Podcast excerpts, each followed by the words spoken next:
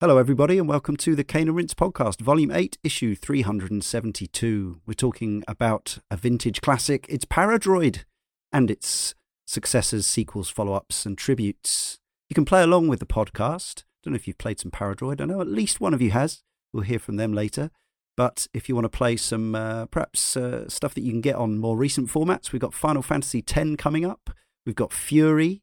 We've got uh, back to the the retro land of Donkey Kong, the arcade machine, but you can play that on a Switch. And also, we're going to cover the Donkey Kong Game Boy game on that, Donkey Kong 94. We're then going to go to Capcom's Dino Crisis. And after that, we're going to play Prey, but not the recent one. We're going to start with 2006 Prey. Should be fun, possibly. CaneandRinse.com is the place to go for the full schedule and links to all our other outlets and bits and bobs and media and forum and shops and so on and so forth. You can support us at Cane doing what we do. You can get the show a week earlier as well by supporting us. A dollar a month is all we ask. That's 79p, 0.9 euros at the current exchange rate. Patreon.com slash and Rinse. You'll also get an exclusive monthly podcast and you get your format specials three months early.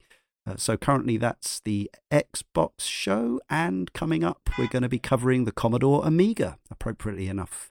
We also have a PayPal button on the homepage. We do three other podcasts Sound of Play, Playwright, and The Sausage Factory, all worth your time and a subscription, as of course is this one, and a rating, whatever podcatcher you use, especially if it's Apple, iTunes, uh, RSS based feeds, all supported, smart speakers, Spotify, wherever you get your media.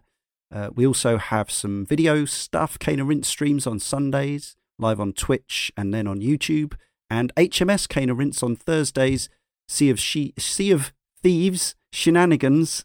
It's a tongue twister with Chris and Darren again live on Twitch from 2000 UK time and then goes up on YouTube. Follow us on social media Facebook, Instagram, and Twitter. Now joining me, Leon Cox, in issue 372 are Jesse Fuchs. Hello. Hi. Uh, we also have Michiel Kroder. Beep, beep, boop. The, that's that's as far as the impressions go. It's very Yeah. hard to do. A, Unfortunately, I'm not Michael Winslow or Rahzel, the godfather of noise, so I'll have to keep it at that. It's a good Yeah. 1985 reference. Very. Yeah.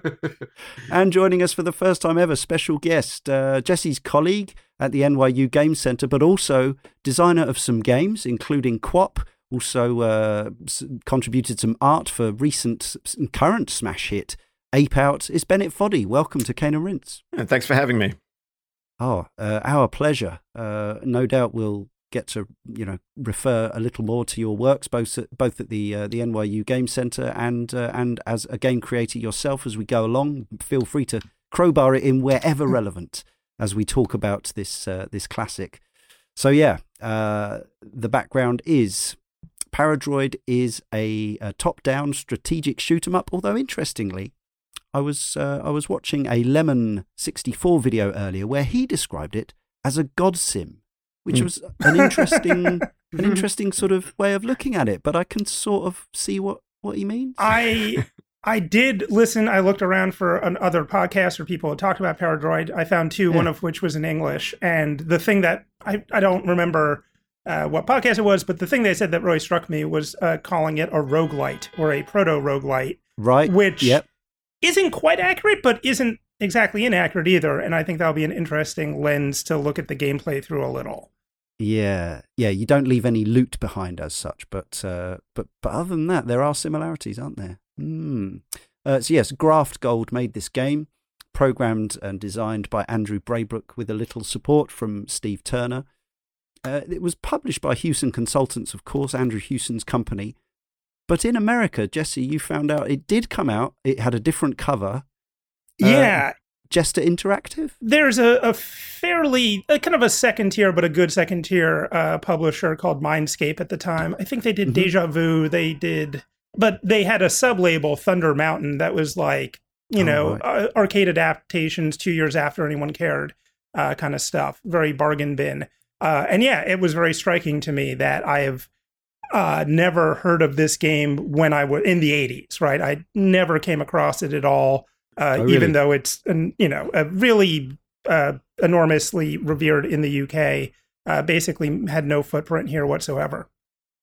Yeah, we should say actually, even among the Cane and Rinse team, very knowledgeable, hand-picked uh, bunch of people, uh, about half and half UK and US, plus the odd Dutchman, Heimekiel. Uh, we even have people among the team from the UK in their 30s who don't know this game, which is uh, partly, I guess, why Cane and Rinse exists sometimes to um to do to do a bit of service. I mean, there's plenty of stuff out there. I've got a, you know a, a big old document full of links and and whatever. Uh, there's there's a lot of love for this game, but as time goes on, these great relics become history. So uh, we're doing our bit to keep uh, keep its name relevant in what small way we can. Uh, so it was released for the Commodore 64. Also, you could play it on the Commodore 128 with no enhancements in 1985. Then uh, we're going to talk about some of the successors and sequels separately, uh, but we'll probably roll our discussion all together. Uh, but in terms of the original game, it wasn't released again until 2004 when they released uh, a little, fairly early, uh, all-in-one direct-to-TV little doobry. Michiel, is this the thing that you've actually been playing the game on? The um, the, the Yep. joystick that plugs into your your Yeah. Trinitron. Yeah, exactly. The uh, Yeah. C64 DTV FPGA thingy, which was uh, nice. designed by Jeri Ellsworth uh, and um, Jens uh, Schoenfeld. Yeah. Good emulation, is it, or is it actually a chipset in there? Yeah, it's a chip. It's basic. It's basic. Yeah. How? What's the uh, official name for FPGA? Field programmable Gate uh, array. Gate, gate array. Exactly. Mm. Yeah. So it, it, it's it's as if you know it's not software emulation but hardware emulation to be uh, be simple about it. So There you go. you- uh, as far as the software side is concerned, you're uh, playing the actual game instead of an emulated version. Authentic. Yeah. I like it. Yeah. There was until relatively recently, and for the last 10 years or so, I can't remember when they took these off the Wii store, which is now closed altogether, of course, but for a while back there, in 2008, uh, they released a bunch of Commodore 64 classics on the Wii Virtual Console, Mhm. and Paradroid was one of those. Yeah. More on that later. Okay, good. Uh, reviews wise, now why are we covering this game? Well, partly I think it was uh, Jesse's pick for the volume as uh, as an irregular regular contributor, uh, but I mean it was uh, it was a, a no brainer for us to cover at some point anyway. This game was uh, heralded as one of the finest games on the Commodore 64. Uh, readers of Retro Gamer magazines selected it as the best game ever on the platform. In 2002, a Zzap! 64 tribute publication, Paradroid was ranked the best Commodore 64 game ever by a community vote, uh, with the comment, There's something about Paradroid that sets it apart from other Commodore 64 games. When it originally came out, it received 97% in Zzap! 64 in November 1985, with the comment, The classic shoot 'em up, and received the coveted gold medal. Uh, and again, it got 97% when it was reissued in 1989 on a budget label as the Heavy Metal Edition. Retro Gamer in the top 10 C64 games in January 2014, just over five years ago, says Ask any C64 owner to name their favourite games, and chances are that this superb effort from Andrew Braybrook will almost always make their top five. Taking control of a weak prototype droid, your aim is simply to clear each boarded spaceship, of which there are eight, of its out of control robots. While your droid is woefully underpowered, even Dusty Bin could have it in a scrap, another 1985 reference. It does retain the unique ability to transfer itself into any available droid, albeit for a limited amount of time. This enables it to take out the ship's more dangerous foes via a charming minigame and adds an interesting play mechanic. With its subtle blend of strategy and blasting, Paradroid deserves to be in every C64 owner's collection. That also gives you an idea of the gameplay. Kristan Reed gave it a 2007 review on Eurogamer. This was, I guess, even ahead of the Wii Virtual Console release, but he said uh, historians should definitely seek this one out as soon as possible to discover or rediscover a game of rich intelligence and enigmatic grace. 9 out of 10. And it's currently ranked at number 19 on Lemon 64's best 64 games ever. Not too bad at all. Uh, the game was influenced by several different computer games and movies. Andrew Braybrook, the author, said in a Retro Gamer interview that the droid swapping idea came from an arcade game, Frontline, where you could enter a tank and had to leave it when it got hit, mm-hmm. uh, which we also saw in Ikari Warriors and uh, and others. Uh, in another retro gamer feature, Braybrook also stated that the cover of the Black Sabbath album Technical Ecstasy influenced him, where two droids interfacing can be observed. Seek it out. Uh, Andrew Braybrook famously, I say famously, famously to those of us a certain age and uh, those of us like uh, Bennett and Jesse who do this stuff for a living, there was a diary of a game in Zzap! 64. This was when games were written mainly by one person and only took about six months to put together maximum. Um, simply, this was, and also when NDAs weren't a thing. So we simply got a, an insight into a number of games that were made during that period. Uh, Braybrook said in July 85, the thing you actually play with are robots shown from above. There's going to be lots of them. If you want to know more about a particular robot, what you do is log on to a computer terminal. From there, you can sift through all the robots and get a large side view pictures, and you can select things to get more information. I've been working hard on it for about four weeks, but I was working on utilities, programs to help make the finished game for a couple of weeks before that. I always like to do the character set first because it buys time while you're thinking about the rest of it. It's probably the easiest thing that you can do. It's not really an arcade adventure, it leans more towards arcade. Gribbly's Day Out, that was Braybrook's previous game, I wanted to be a non violent game. All of the zapping and violence that I couldn't get into Gribbly's will be going on in this one. Last week, we designed the game's 20 deck spaceship, and I'd like to actually build one just to make sure it all works. All the lift shafts tie up and the decks fit together. Maybe I'll try using Lego. I don't know, it might work. So far, I've got a little robot skating about inside a test deck plan. You can log onto it, log, log onto a console, select an option, make an inquiry on the test robot, and get a big picture of it. The Picky uses all eight sprites combined, the maximum available on the Commodore 64 at any one time. Despite being a view from above, I intend you won't be able to see anything behind a wall. You'll have to go into a room to actually explore it. Well, there you go more on this. But let's hear our own personal histories with the game. So we know Bennett uh, grew up playing European games, mainly British games in Australia. Right. Uh, so yeah, uh, I, I, yeah, I, grew up in Australia. So yes. yeah, we had mostly because of the PAL standard, we mostly had uh, British computers or c- computers that were popular in England. Sure. Uh, and so, but you are actually a bit young for this game, but because your your specialty in terms of your teaching incorporates uh, such things, um, or did was it just that you played it after it was contemporary because you know you didn't necessarily have all the latest and greatest hardware as a kid? Well, I didn't have a Commodore 64 as a kid. I had a, I had a Spectrum, uh, right? Which I, I, suppose was a little more a uh, little more popular in in uh, Melbourne when I was uh, coming up. Yeah, I think there uh, were more of them over here as well. I, we definitely did have a Spectrum in in 1985, uh, but I I never heard of this game up until years later, I suppose 1990, uh, when the 16-bit version Paradroid 90 was was released for the Commodore Amiga, which I which I did have. So uh, by that stage, it was a Commodore household, and uh, and I, I really loved that game. But you know, honestly, I think the uh, the significance of Paradroid has um, it's it's gone up in significance for yes. me since I became a game designer. Right. It's sort of more yeah. interesting from a designer's point of view. So yeah, I, I guess I hearing you talk about the the reception of it at the time. Everybody's talking yeah. about it as though it's an arcade shooter. It's like a shoot 'em up game. yeah. Is is quite strange from a from a contemporary point of view. I, I suppose mm-hmm. that's how I saw Paradroid 90 at the time, but I wouldn't describe it that way at all now. I suppose I suppose we can yeah. get into that more deeply, but yeah, at the, at, at the time uh, you know, was it, it, it was I suppose an enjoyable arcade experience, and that was what we were mostly focused on. And uh, Jesse, I see you've been sharing some shots with us on the Rinse Slack. You've got the hardware at. Uh, well, the NYU Game Center has the hardware. I, yes. I just ride the coattails. Uh, but yeah, you guys have, have, access to it. Yeah, we have some '80s computers because Bennett and Clara, uh, another professor, taught European games of the '80s uh, a mm. few years back, and hopefully that's going to run again soon. Uh, and in the fall, and previously, I've taught American computer games of the '80s uh, and the Commodore is definitely the you know the the big crossover between the two, um, and that it was an enormously you know popular system in both areas. Um, but yeah, this is a game that I I came across probably in 2013 when I found the Zzap! 64 uh, magazines on uh, archive.org.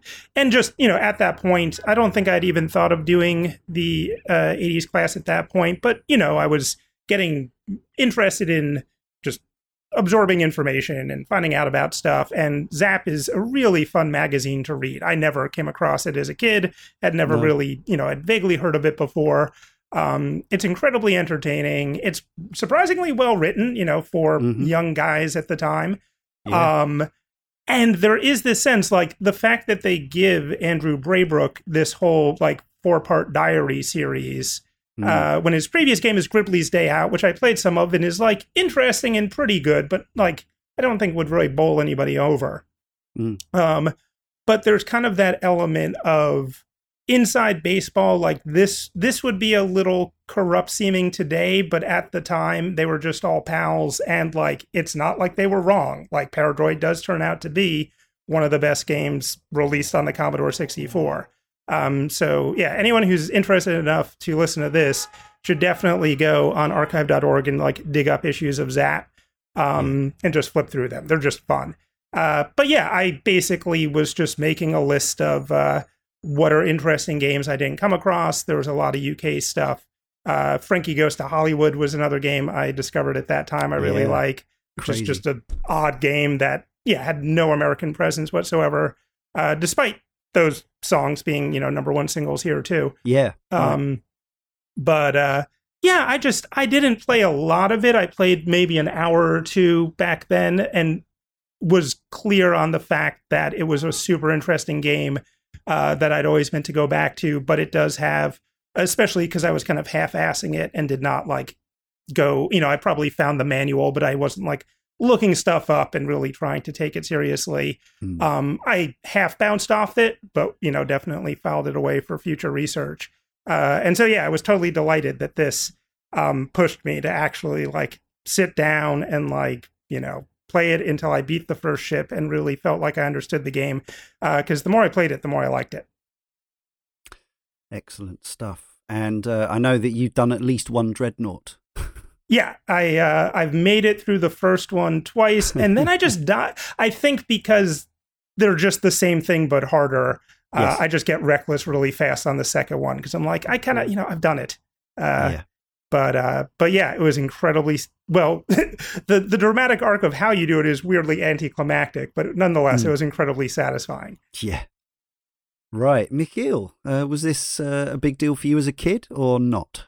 I did play quite a bit on the Commodore 64 as a kid, uh, but it was just you know not uh, my my friend who had one. Uh, it was his dad's he, he you know he wasn't really deep into the the whole scene or anything so it's just like whatever cassettes he had laying around that he could uh, could lo- load up so we played stuff like Bruce Lee uh, uh Ghosts and Goblins the C64 version we played yes.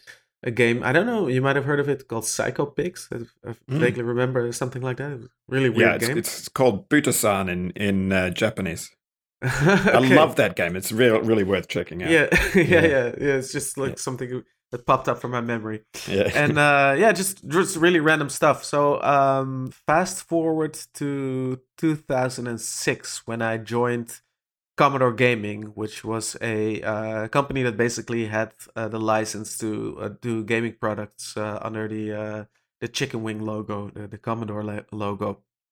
Um, so I, I joined uh, the company as a as a content manager, just a, a, small staff. So I was doing a lot of different things, and um, this was around the time before the Nintendo Wii got released, and I started finding out more and more leading up to the release about uh, the Wii's Virtual Console. Uh, I found out that there were going to be Neo Geo games on it and TurboGrafx 16 or PC Engine games and I was telling my boss, you know what we should do? We should get uh, Commodore 64 as no a platform way. on there. Yeah. This, it was your oh. wow. Well, this this sounds sounds like uh, it sounds a bit ridiculous because I actually he said like yeah you know Michiel that's an excellent idea. Just uh, why don't you send out an email and we'll make it happen. So I sent. To, I didn't have any e- personal email address of anybody at Nintendo at the time, so I just sent to the regular info address. Hi, my name is Michiel. I'm a content manager uh, at Commodore Gaming. Yada yada yada. Uh, never heard anything back from it.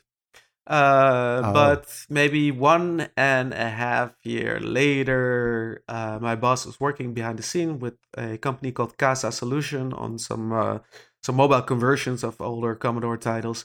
And they, together with them, they had a partnership, or, or they worked with Nintendo uh, as well. And Casa also was comprised of a couple of people that were pretty heavy into the, the demo scene uh, back in the days Mm. and they, without my further involvement, uh, made it made it made it happen in the end. That uh, the Commodore 64 became, for a while at least, uh, yeah, a, a platform on a on a virtual console. So I can't really take full credit of it, but I at least like to think that I put the seed in my boss's head to to go and pursue it. Inception like. Yeah, exactly. Well, in the meantime, I had one of those C64 DTV thingies, and you know how it is if you get a list of games, you just scroll through it. So I tried out Paradroid very briefly and didn't get it at all. So I was just, just flying around through a couple of rooms shooting stuff. I didn't really know what was going on. But then uh, we had to translate the e-manuals uh, for uh, this for the Wii Virtual. Console uh, version and they didn't have a Dutch translator. So I said, like, oh well, I was kind of a jack of all trades within the company anyway. So, oh, just send it to me. I'll translate those manuals. It was the first time I ever translated from English to Dutch, and then I started translating the e-manual for uh, Paradroid, and I started figuring out, hmm, this game is pretty, pretty, pretty deep actually. Right. What? You can hack other robots and you can take them over? What is this?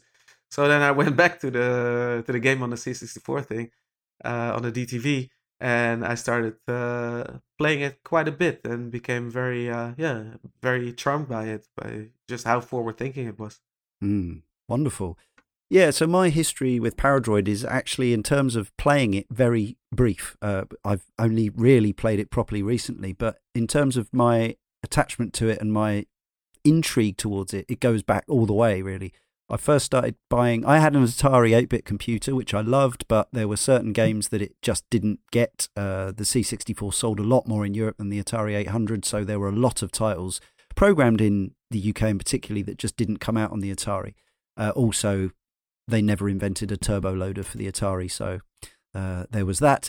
Um, but yeah, my friend Simon, uh, who came on Sound of Play quite some time ago, uh, had a C64 and he used to rave about various games, and Paradroid was one of them.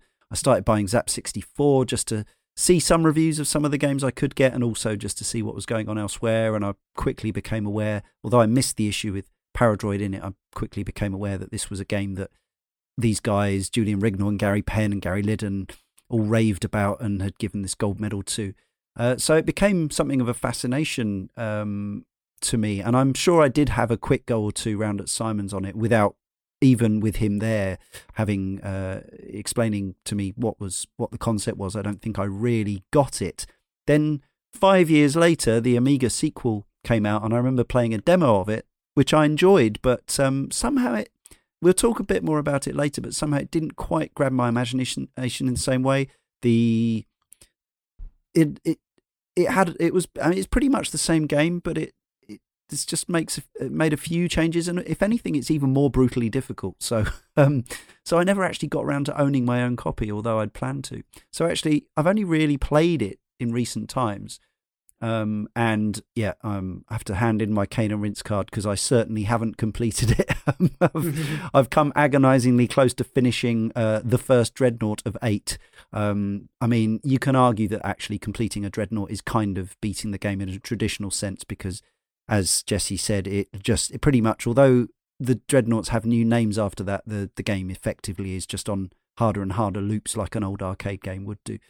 Um, so I wanted to. I spoke to Simon, who's in Japan, lived in Japan for the last 20 years, and asked him to share his memories. So this is what Simon has to say about Paradroid. I was 13 in 1985 when Paradroid was released. Gaming was taking up lots of my free time, and chatting about games and playing with my friends on their Spectrums and Ataris, or Atari, I should say, as my mate Leon, you might have heard of him, was the only person I knew who had one of those, defined my teenage years. These days, busy work and family life mean I mainly game vicariously via listening to podcasts such as this. but just hearing the name or a few bursts of sound of some of the games of that time can really send me back. Paradroid is certainly one of those games for me. I was the proud owner of a Commodore 64, and by 1985, I'd been enjoying some of some great games Mission Impossible, Elite, Beachhead, Aztec Challenge, and Summer Games, to name but a few. The incredible Drop Zone was released on the C64 that year, following another Atari first, Ballblazer. Yet more games that Leon was much better at than me. Maybe we could save the Drop Zone talk for another time. I was a keen reader of Zap64 and really enjoyed reading The Birth of a Paradroid, making of Diary by Andrew Braybrook. Design a new robot. It comes out looking like Kenny Everett with short legs. Ponder, do robots have beards? Amusing entries such as that and others that talked about the design process helped explain some of the trials, tribulations, and calculations needed to make a game. However, despite the diary, I couldn't really picture the game that it was going to be. Clearing decks of a ship by taking over patrolling robots via a mini game, it didn't sound anything like any of the games I had in my collection. When I first got the game, pretty soon after release, I recall I immediately enjoyed gliding along the corridors of the ships, taking in the silky smooth scrolling before being blasted to smithereens by a more powerful robot. The minigame involved basic circuit diagrams and logic gates, took a couple of goes to get into, but I was soon overpowering droids of much higher level than me and chasing after the elusive 999 robot, only for it to lose power almost immediately. Boo. Getting better, I finally completed all 20 decks of the first ship. Yes! A congratulatory message, and then on to the next freighter. But by that time, I'd had my fill. I found the gameplay loop great fun, but I had no real desire to try any of the harder ships. Whenever I played it through, and I played it a lot, I loved being in that moment, surrounded by the atmospheric hums and thrilled by the anticipation of what kind of droid was hiding behind the next wall. The sound design was also superb, from the humming and burbling attract screen to the plaintive cry of your prototype influence device as it reduced to low power, and the power down sound of the deck after it had been cleared. One of the best. Thanks, Simon. So, yeah, one of the things uh, I first want to talk about is actually the presentation of the game. Michiel's already talked about translating the manual, but one of the things I uh, I've been playing the game via emulation. I don't have it on the Wii. Uh, couldn't download it again, even if I wanted to. That's all gone. Um, was the the attract mode, uh, which is unusually fully featured and complex in a for a Commodore 64 game. It's mainly it's mainly text, in albeit in a very cool font. But actually, the game kind of explains a lot about its uh, systems and subsystems without you even having to get the manual out of the box, which is quite unusual for a Commodore 64 game. Uh, it has a it has a manual built in as one of the systems in the game, right? So you you're you're yeah. moving around the ship, logging into terminals, and reading what would ordinarily in those days be something that you read in the in the game manual uh, before right. you started playing. Uh, which I think I think that was probably a first, right? I'd never seen that anywhere else. Mm. Yeah, I mean it. It and it, it, it, locks you off from seeing what the higher numbered robots are until like you can only see your number and lower Very in clever. the computer terminal so it's not it i mean the yeah the decks and the maps could have just been printed in a manual because you have full access to those but yeah it's it's weird and it seems like almost an anti anti piracy measure like i don't know why hmm uh, like it's great, but as we'll see when we read um, Cathor Jensen's email, like I think the only people who played this in the U.S. were people who bootlegged it, uh, mm. had pirate copies, and it's yeah, it's like you can figure the game out just by all the stuff um, that's in there, which is awesome. But it does seem, especially since you know text like that actually took up a K or two, like that's mm. you know yeah. eating up space and there's quite a lot of, of text and images in those computers. It, you know, it's interesting because they that becomes the reward in the game for playing well. Is that like especially when you're new to it, the the reward for playing well is that you uh, that that you find out more about the systems in the game, about the different droids. And yeah. thinking back to when I had an 8-bit computer, I mean, this was really not the normal way that you that that you learned about a game. Normally, no you you you had quite a thick manual uh, with quite a lot of you know pictures and and you would spend a lot of time just sort of experiencing the game in your mind in your in your imagination uh, reading the manual while while you waited uh, extremely long amount of time for the game to load up. So uh, you know this is really a different experience in that sense. Uh, we're kind of naturally segueing into the graphics of the game. I always thought when I first saw these screenshots that the influence device, the 001 droid, was it had it was a little cute droid with googly eyes. Yeah. But um, and I don't know how intentional that was. I'm not sure if he mentions that in the diary, but um, of course it doesn't follow through with all the other uh, devices. But actually, one of the things that I think you would naturally you would think that Paradroid 90 when that came along, obviously the extra power resolution of the Amiga allowed him to do actual designs for all the different robots. But in some ways, until I mean, it, I'm sure you get there. I'm sure you get to learn what what they all mean just by by clocking them by sight. But the the numbers thing is such it's such a simple shortcut to understanding exactly what you're dealing with at any one time. And because the game nominally theoretically takes place, you're remote controlling this droid uh, to to try to take over all these uh, these rogue robots on the ship. You can still justify these incredibly primitive 8-bit graphics by saying, Mm. "Well, this is just what I'm seeing on the readout of my my little computer that controls Yeah, controls exactly. my my Dubry." It's But- a representation, and and it's immediately visually very clear. You know, you can immediately recognize, okay, this is a dangerous robot. Uh, and uh, what you said about uh, the influence device, uh, Droid 001, what I found especially interesting about the, the double zeros is that uh, his uh, eyelids are half shut. Exactly, seems. So he has a very lethargic, Yeah. less laissez-faire kind of uh, attitude uh, about him. Reminded me of um, uh, Vincent or, or Bob, the, the black hole droids or something like that. You know, from from that movie, which was only had only been around a few years at this point, so yeah. would have still It- been a contemporary reference.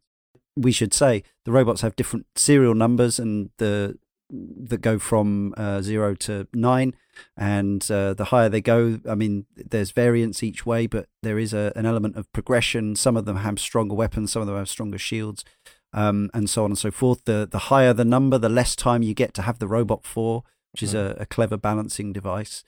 Um, but yeah, that line of sight thing and, and the AI thing, um, it does give uh, another sort of weird touch point that I got from this game. Looking at the uh, the ship deck map, the actual top down map of the of the deck that you're on, rather than the whole side plan view of the ship, uh, actually reminded me of um, sort of things like Space Crusade and uh, Mm. you know that sort of. Uh, there's almost a survival horror element to this game. Like Mm. there, I, I mean, I, I wouldn't say it wasn't even sort of Rescue on Fractalus level of jumping out of my seat, but there were moments when you go into a room and there'll be Yeah. a high number droid, and it's like, whoa, you know, it's like that that Yeah. that meme of that kid, the baby that walks into the room and then hi- and then does the the quick turn and uh, hightails it out there. It's um, Yeah. Yeah. yeah, It has think- its it, it, definitely has its tense moments. Yeah. I, I think it's designed for that emotion as well. I think the the thing that's the real giveaway is is a very strange aspect of this game that I've never seen before in in action games of the era or even subsequently.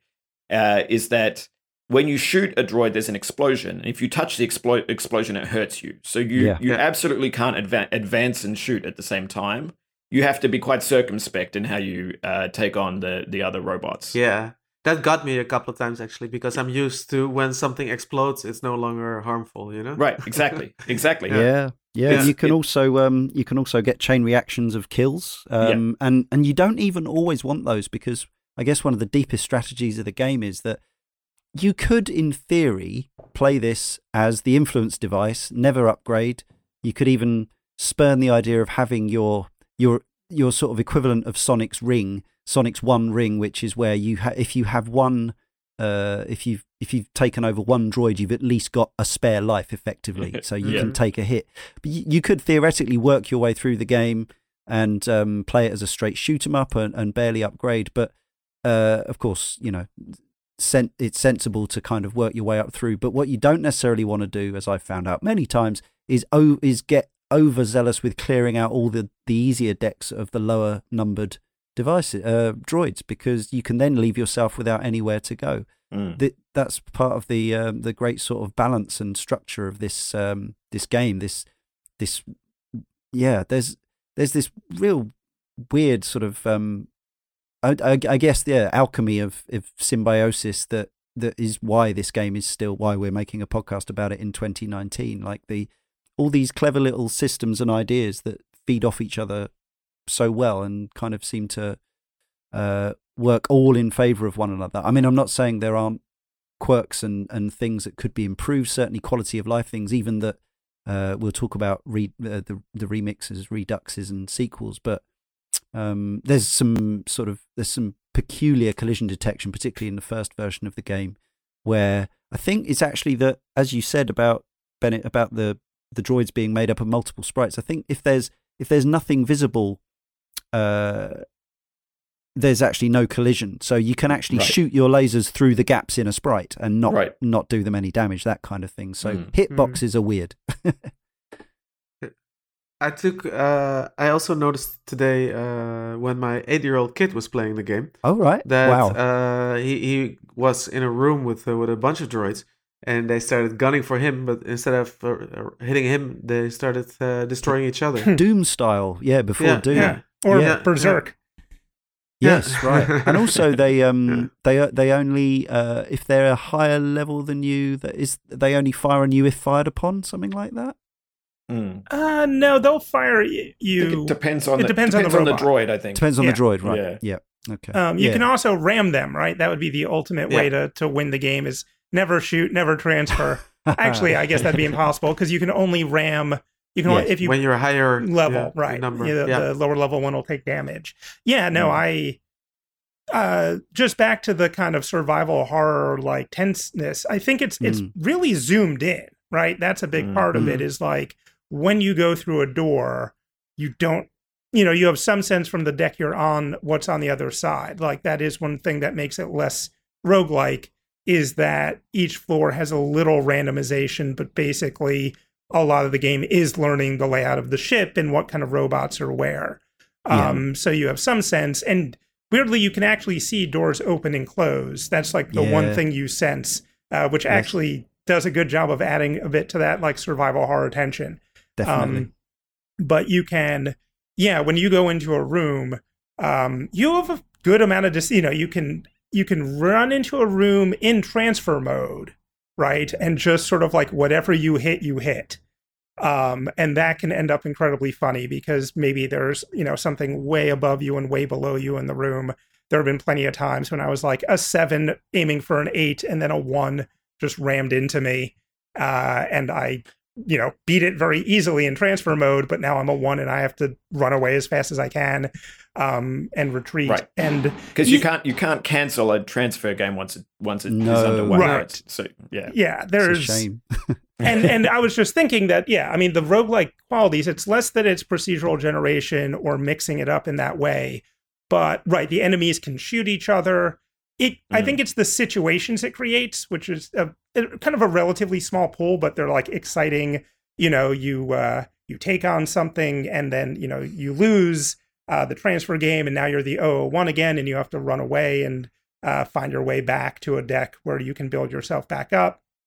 well, Um, and it's the level it's the level of care. It's right you know, that that style of play where you go into every room very ca- cautiously and you might run away is a real hallmark of of a roguelike in, in Yeah. uh, at least amongst Yeah. modern games, right? So Right. whereas normally for an action game, there's never a situation where you have to be like, oh wait, actually. Uh, this situation is much worse than I thought, and I'm going to back away and try to take on something a bit easier. You you almost never do that in an arcade game.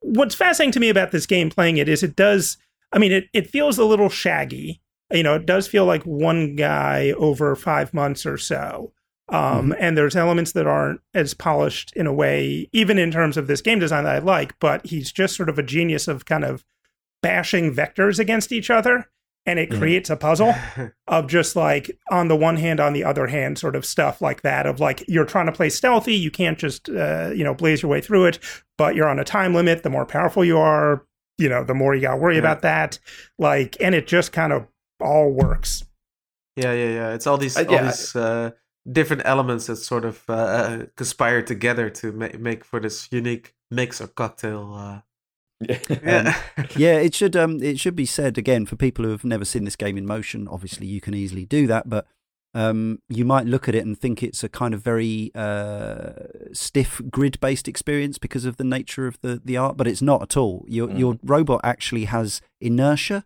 and motion to it, and that we were talking about bashing things. It's not like box to box. It actually feels more like a kind of a Marble Madness kind of situation mm. Uh, mm. with a bit of physics thrown in. Um, so yeah, I, I, wouldn't want people to make that assumption that it was yeah like super uh, yeah rigid and and just pure tactically.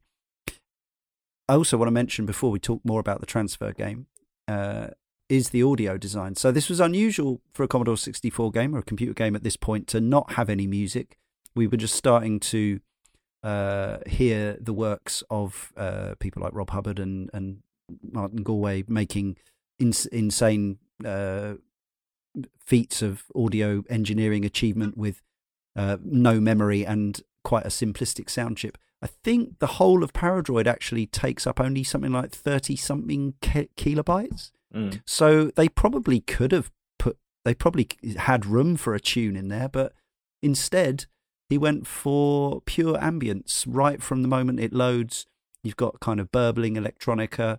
Um, all the decks have uh, kind of different pulsing, atmospheric pulsing noises. You've got fairly simple, classic 8 bit sound effects for shooting and blowing things up. But I think the sound, to me, and again, I, uh, listeners should acknowledge my advanced age in this, but for me, it sound the sound the sound design is still fantastic. Like there's not many sound effects but what mm. there is is just so perfectly deployed, and especially the "you've cleared the deck" power down noise is just the SID chip just beautifully, unlike any other 8-bit sound chip, can just hit that bass.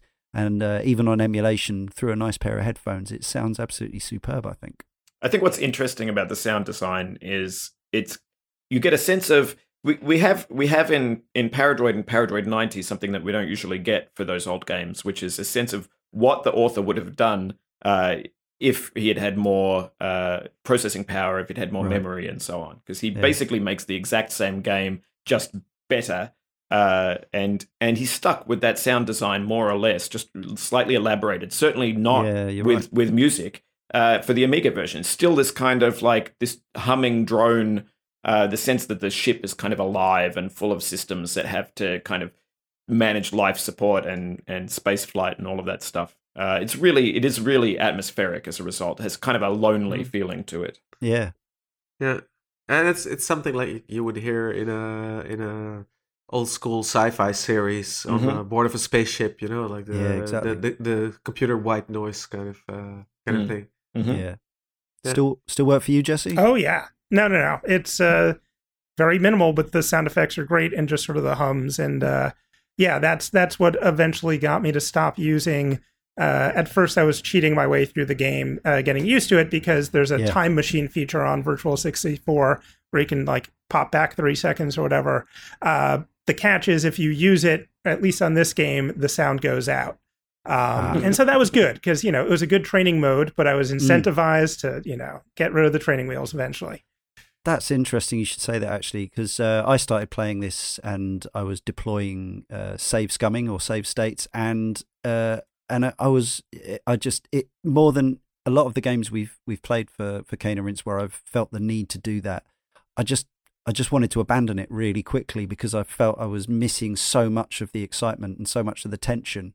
Um, since then, it me you know it means that I haven't even you know, beaten one dreadnought, but I've just been playing go after go after go, just just yeah, like it was 1985, just um, putting the joystick down for a second and then just firing it up again. Right, we can do better this time. Either get a higher score or get you know get the get the dreadnought down to fewer droids remaining.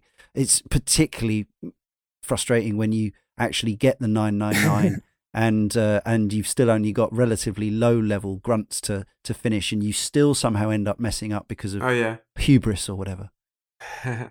yeah, it's uh I mean that's the other thing that makes it feel almost like a, a spelunky roguelite in vibe is like th- you're doing really well until you mess up and then you try to recover and then you die.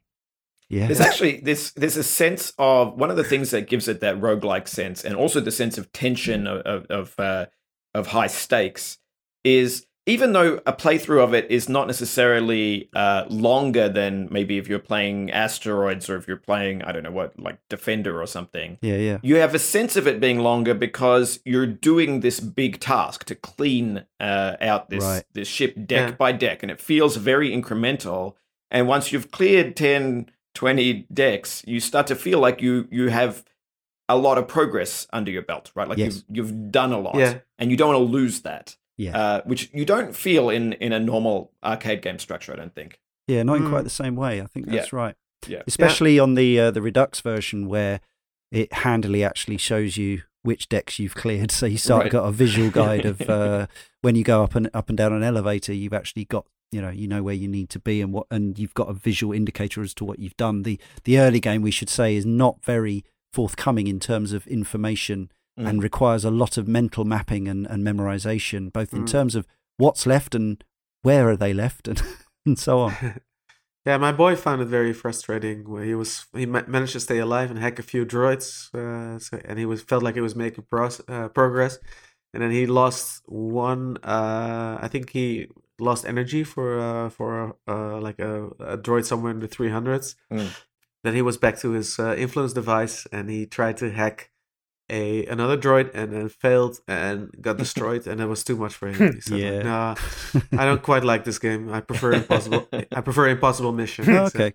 Well, you got the nice jump, but uh, I reckon Yeah. it'll be back to Paradroid. You you only had access on that uh, DTV. You've only got the original uh, version, haven't you? Yeah, exactly. Yeah. Yeah. Uh, we'll talk about the others. Um, so yeah, the transfer game needs to be talked about because uh, you probably spend at least is it? Do you reckon it's fifty percent of game time in the transfer game Mm. or Mm, thereabouts? depends. I would but- say say. that because you can do it very quickly once you become uh, decent at it. True, but you do it a lot. Let's You say. do it a lot, yeah. So how many droids are there on the Dreadnought to start with? Is like 70 or 80 or something Mhm. like that. It's quite Yeah. a high number. Um, and you can, as we've said, you can either, I mean, even your 001 droids lasers are perfectly effective on some lower level robots. You can blast your way through a few decks if you want, Mm. uh, but it is not necessarily the most intelligent long term strategy. So you will soon want to transfer into at least one robot and then probably work your way up through the rankings. The 303 robot is ludicrously fast when somebody else, when the when the robot's controlling Yeah. itself. Doesn't seem that useful when you've got it. Just just as an aside. Um, so yeah, it's a it switches to a mini game. One of the earliest examples I can think of of a hacking sub game. Obviously, we still see them in AAA titles to this day. Um, and actually, this one I think is still really fun. Um, it's very rapid. There's a slight issue with uh, not always being able to land on the the exact line. There's 12 vertical lines. Mm. Um, you need to you get a certain amount of pulses that you need to shoot down, and it's about it's a kind of electronic tug of war where you're trying to uh, light up more of this middle column than than the opponent. Handily, the uh, some of the higher level opponents seem to be deliberately a bit thicker. So, like some of the more, I don't know if it's deliberate, some of the more mechanical, um, sort of uh, militaristic droids, although they have the harder weapons and they've got a lot of pulses, they seem to sort of fire them off in quite illogical and stupid ways. And so Mm. sometimes I find it's quite it's quite possible to overpower a much higher level droid. But um, Well, you you know, he says in the Commodore 64 version, they just they just act randomly in the in Oh. the transfer. game. Yeah, all of Oh. them So- are. But it, it doesn't it speak interestingly t- though to the power of randomness that you're in this situation where the the only choice you can make is very constrained. You can decide when to fire these pulses and where to put them. yeah, Uh, but uh, just completely random behavior has this kind of character of of seeming reasonable in a way because it's Yes. so constrained. And the uh, the other key factors about this game is there's a countdown timer, which is uh, it's fairly brief. Uh, it's, it's you know it's quite a quick thing.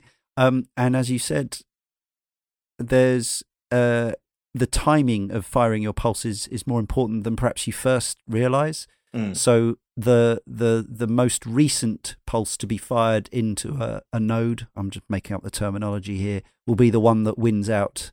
So if uh, if if two are both going for the same light in the middle of the column, the one that was fired latterly is the one that takes over. Are there Hmm. exceptions to that based on because some of them have like seem to have boosters and whatever else? Yeah, there's the power generators, and those always win. That's right. Okay, yeah. Uh, So I've managed to maybe I mm, maybe I hadn't been clocking that. Maybe that's why I haven't quite managed to finish a, a dreadnought. But yeah, so these these lines uh, they split, uh, they come together. Yeah. Uh, there's some dead ends, as you say, the power generators, and there's a polarity changer which actually switches a color. So far, the first part of the game is a quick uh, observation game of deciding which side yeah. you want to be on. And if you decide correctly, that's already half the battle. Mm. it can be a big advantage. Yeah. I don't know Yeah. how. I mean, obviously, we can't see the numbers written down, but there seemed to be a huge amount of um, procedural variety to how how these layouts can exist.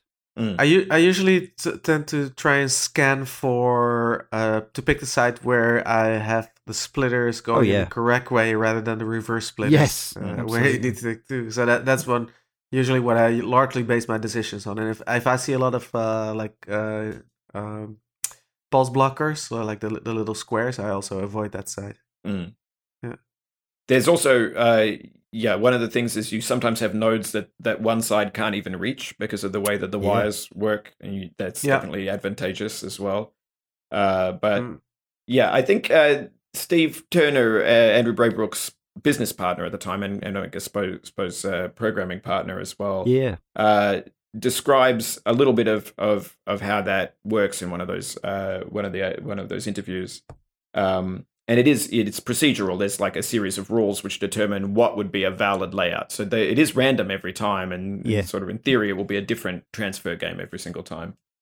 Yeah, and it's just tense. You know, Mm. again, going up against. So you've got this double tension. You're say you're scooting around the deck as either a, either the influence device or a low level droid, and you can suddenly come into a room where it looks like there's a, a number of much higher level sixes, five, sixes, sevens. Um, you've got the tension of avoiding being blasted, just simply blasted very quickly. Um, We should say you can refill. Well, you can refill some energy, but only in certain places. And again, another really interesting risk reward balance thing. It's at the expense of your score. this Mm. is a game that actually, you know, like games mostly used to do, it keeps your score, and there's, you know, you can enter your name and um, and whatever else. So, um, and then you've got the tension of once you get, if you actually manage to uh, hold down the button and, and get up to the, the enemy, then there's the fact that, yeah, if you're going for something much higher than you, it is possible to beat them, especially if you give yourself the advantage, but they're going to have like two or three times as many of these pulses and opportunities to, to take over. So it can be, the game can end very fast in Paradroid, uh, either either in the, the transfer game or on the deck, I think it's fair to say. Mm-hmm. yeah you can you can make some big leaps up you can take some risks i absolutely adore the transfer game it's one of the best things i've played in any 80s game really just because there's a board gamey aspect to it where yeah i mean it's an action thing it has to go really fast and probably the least satisfying part is that the controls are a little fiddly and sometimes you you don't Mm. shoot where you want to Shoot, yeah. Yeah. um, but the but that read segment, you know, that five seconds where you're looking at both sides and there's like five or six different factors you might be looking at because like maybe this person, you know, this side can't connect to this node, but that node is already their color and et cetera, et cetera. Um, that's fantastic. And he came up with it Yeah. in like a day. Like it was just Yeah. first thought, best thought. And Right. Basically well, last, had this last system. thought, best thought, I guess. Because right, I mean, if you read the the diary we're talking about from Zzap! sixty four, he's Yeah. just about finished the game, and he still doesn't have anything in there for that transferring. Yeah. And then he's like, "Oh, you know what would be good? This this amazing little micro game." Yeah. So often Yeah. the way in the history of video game design development. Well, let's hear from him Tuesday, May the 21st, 1985. An average morning's contemplation until Zap Whiz Pow, an idea for a game within the main one, fighting for control of a new robot. Instead of just a graphical sequence showing the takeover of a new robot, why not have to play for it? You against the robot's brain. Base it on logic circuits and use some existing routines. A whole new game segment in a small space. The next day, Wednesday, May 22nd, get stuck into the new transfer game. Get screens set up working almost perfectly. Game is beautifully simple, but under pressure, it has great possibilities. Now I've got to convince it not to give impossible setup situations, since it is relying on a stream of random numbers, courtesy of SID, the sound chip. Yeah. Thursday, May 23rd, finalize the screen setup for the transfer sequence, work out which arrangements of play elements are possible, devise rules to ensure that they are never selected, discover rules are very simple, which makes life easier, feel pleased. Work out how to run the game itself and begin coding when Andrew Hewson, uh, the owner of the studio, drops in to spy on us. I proudly demonstrate the new creation. What on earth is it? he says. Not one of his most helpful, constructive, or illuminating comments. I rage inwardly. The relationship between producer and developer, right there in 1985. Yeah.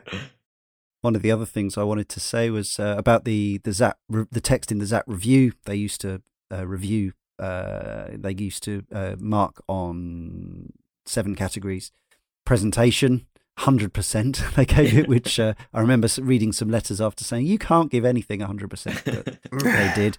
Um, but also uh, value for money, um, which they they later actually excised that one, just basically saying, well, you, you can tell if it's value for money by the overall score, which is fair enough. But at this point, they still had that value for money, 98%. It's been worth the wait and it's definitely worth the money. Um, now, I haven't done the calculation for inflation, but I believe this was uh, probably £10, um, which is probably about £25 now. And worth the wait. Uh, it was yeah, it was basically six months from announcement to completion and in the shops. Mm. So yeah, uh, yeah, and also, different times. Different while we're times. while we're also waggling old sticks, uh, sticks like old men, I should say, at uh, the youngsters listening to this show, and I hope there are some. Um, this game's also entirely con- all those things we've talked about: the transfer game, the shooting, the accessing the uh, computer, the opening the doors, blah blah blah blah. blah. It's all on one button. yeah. yeah. And it works yeah. perfectly. Um, I wouldn't say perfectly. Well, yeah, I, no, almost perfectly. Actually, I mean, you know, as somebody who came up on one button games uh, Yeah, well yeah. into my teens on the Amiga, Yeah. uh, this is one of those designs that could really benefit from a second button I'll- I'll- toggling I'll- mode. I'll grant you that. Actually, I was perhaps being hyperbolic, uh, but it but it nonetheless impressive. But uh, but yes, a second button for hacking, uh, one for hacking, one for shooting would have Mm. would have helped certain scenarios I- because you you have to hold the button down to activate the hack. Basically. right. And Which again is a bit of uh, game balance there because transferring can be kind of overpowered uh, as uh, you know once you become good at uh, the transfer game. But you basically make yourself vulnerable when Mm. you uh, when you uh, hold the uh, transfer button Mm. or the, the fire button. yeah, we were mentioning, I mean, I did find it irksome, but when we were talking earlier about survival horror, it actually does have a bit of that Resident Evil. Like, Mm. if you want to do this, you have to be willing to sit in one place for two seconds or like Yeah. a second and a half and yeah, not move to be able to, you know, use Because this otherwise you'll fire. We should yeah we should Right. say because basically you can either fire uh, yeah you can basically you can fire by pointing your stick and pressing the fire button uh, and it has to uh, yeah it has to acknowledge that you want to do the the transfer by holding the button down while while stationary for a couple of Right. seconds yeah And I I, I think think that Andrew yeah. Braybrook obviously wanted that to be a uh, like a moment of vulnerability because in the Amiga version, the Mm. your your influence droid is actually represented as having like an external retractable shield. yeah Uh, you might not have noticed, but it's it's yeah. So it it when you go into transfer mode, your shield goes down and you become Mhm. incredibly vulnerable to being shot. Uh, but like after you leave a droid, or if they're shooting, if you're trying to shoot with your weapon, then the shields go up. Uh, so yeah, it is really like it's meant to be a gamble, I suppose, to try to take over another droid. so there are 23 i think robots Mm. uh, including the influence device uh, there's only uh, there's like one in the in the one uh, two in the one series three in the two series and so on um, Yeah. two or three in each number category so i again before i'd actually done my research on this game i'd always assumed that they were like could be up you know up to 999 droids ridiculous of course because yeah. there's a picture But that's that's what the, the triple digits lead you to believe. Actually. Yes, yeah, but it make it does make good sense. They, but yes, they could have actually had they could have actually had two numbers each, couldn't they? And it Mm. still would have worked. Uh, there's some neat ones in there. Um, there's some quite funny pictures and designs. One of them is uh, is basically a Dalek, um, and uh, yeah, some of them have single lasers, some of them have twin lasers. Some of the lasers are fatter than others and basically have bigger hit hit areas. Uh, some can some cra- uh, some robots can fast shooter than others. Um, and the battle droid, the 711, has a flash disruptor, which is kind of uh, is that unique? I think it's the only one that has that. But but there's also one droid, the 420 maintenance droid, which is immune to that. So uh, again, just these uh, all these really quite subtle little touches, which uh, Mhm. which seem like just you know mere trin- trifling trinkets of details, but actually can seriously stymie your run. And of Mm. course, also becoming a, a battle droid, a seven series or even an eight series, uh, the time that you have those is considerably lower Hmm. Uh, there's certainly the temptation I've found to hang around as a as a five or six series, a crew droid or a sentinel for for lengthy periods, and as a kind of jack of all trades. Hmm. Uh, I don't know what what what are your best strategies, folks. Um, I I've been partial to the the 7-Eleven rampage strategy. Um, which you know you, you sort of work your way up. You grab a seven, Many stoners have also uh, favoured that strategy. and yeah, you just run around pressing the button wildly and blow up everything you can. And then the 821 is actually immune to the flash as well. Um, Right. So then maybe hop over into an 821, continue a rampage, and then right, you know, try to uh, time it so that I can find like a five or a six um that I can sort of chill in and then you know but but that is the weird dramatic arc of the game is like It's odd, the isn't it? first third of the robots you clear out hopefully are most of the most powerful ones Hmm. um like that's the hard part and then and then the mop up is under a time limit so it's tense but um Hmm. it's an odd yeah an odd arc asymmetrical The- uh, and uneven. Yeah. The other strategy you can go for to try to uh, defray some of that sense of, of stress over being uh, over, over losing all that progress is to go straight from the beginning of the game for a top level robot for a 999. Yeah. Uh, even though you can't keep it for very long, uh, by by transferring into it, you get rid of it, uh, and you do as much damage with it as you as you possibly can. You probably only have a ten percent chance of beating it in the transfer game, but it's not impossible. It really just depends on the random roll of the Mhm. board. So Yeah. I used I used to always do that. It's like I would start by trying to do the most difficult thing in the in the ship, uh, and if, if if that worked out, I knew I was on a good run, and if not, you just try again. I once tried to hack a um, droid that was way above my level uh, with the, the influencer dev- device. And I think I've got like 10 or 15 deadlocks before I was finally able Yeah. to, to, to beat it. so this is what happens when you when you when you basically Time reach a draw or stalemate Mhm. Uh, in the in the transfer game. You get a deadlock. which is actually sounds tedious but is super tense because the the, Yeah. the penalty for losing Ah. like that's the interesting thing about the transfer game in the context of the whole game to me is that it's actually relatively easy right that you get to pick the side uh, the computer plays randomly and you can kind of work your way around that um, Yeah. but the penalty for losing is immense um, yeah. and so yeah when you get those deadlocks it is just like that's Yeah, a near miss. Uh, Yeah. Yeah. yeah. And after a deadlock, the boards reset as well. hmm One of the things uh, that I keep doing, I mean, I do it with a lot of games. I'm not a games designer, but obviously I play a lot of games and I care about them a lot. Is to sort of think about, especially when we do an older game, like if they if they made it today, or if if they if they made a reboot, remaster, whatever spiritual successor, things that they might do. One of the things that struck me about the 999 was actually that if you could get that under control early, there might be some kind of element of actually I don't know, reprogramming the ship systems in some way as well as the individual robots themselves, Mm. um, setting up traps or, or shutting down things remotely or sh- turning things on remotely or something. I don't know if that, that might be an interesting wrinkle, but Mm. um, get to work, somebody. um, definitely, uh, the longer I played this, the more I thought that this this game could totally still rock and roll a, a, Yeah. an indie release. I was exactly. I was thinking the same thoughts exactly. I mean, uh, last year, um, Uridium got a spiritual sequel in uh, Mhm. Hyper Sentinel. Mhm. Yeah. So it's it's about time for Paradroid to get a um, get a spiritual sequel because there's a lot here that feels feels like this could be fleshed out further, and you know, Well- we, we don't. You know, I feel like this core mechanic is actually used more often than we than we might think uh, Hmm. in commercial titles. Usually as one mechanic among many, but rather than as the kind of core mechanic. Um, Yeah. But I mean, we could talk about some of the uh, some of the games that have have borrowed from this because there. Near there have been a Automata was the one that we mentioned recently. right. um, where the character 9S actually takes over robots and uses them to attack and take over other robots, right. which uh, I don't know whether uh, Yoko Taro is familiar with Paradroid. Possibly not. I mean, yeah. Any Yeah. others? What what others spring to mind?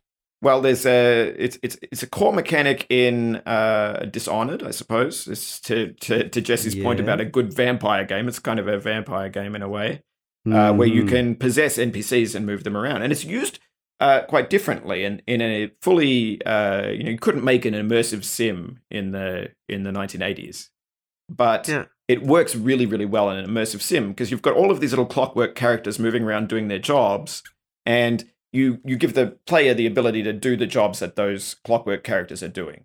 So you know, here is a guard who's allowed to enter the palace. Well, if I become the guard, then I'm able to em- enter the palace. Uh, and, and Hitman. Hitman comes to mind. Hitman works this way, and uh, earlier than that, I suppose a game that we can absolutely guarantee uh, is by a designer who played Uridium is uh, Messiah from 2000, Ah. the Shiny Entertainment game. Right, yeah. So in Messiah, you're for people who haven't played it because I don't think it's that well known actually, but it did not. have a lot of hype at the It time because Shiny yeah. was doing very well. Um, so Messiah is a game where you're a cherub or an angel uh, that is able to to possess different people in a kind of a cyberpunk uh, city. It's a very very strange game.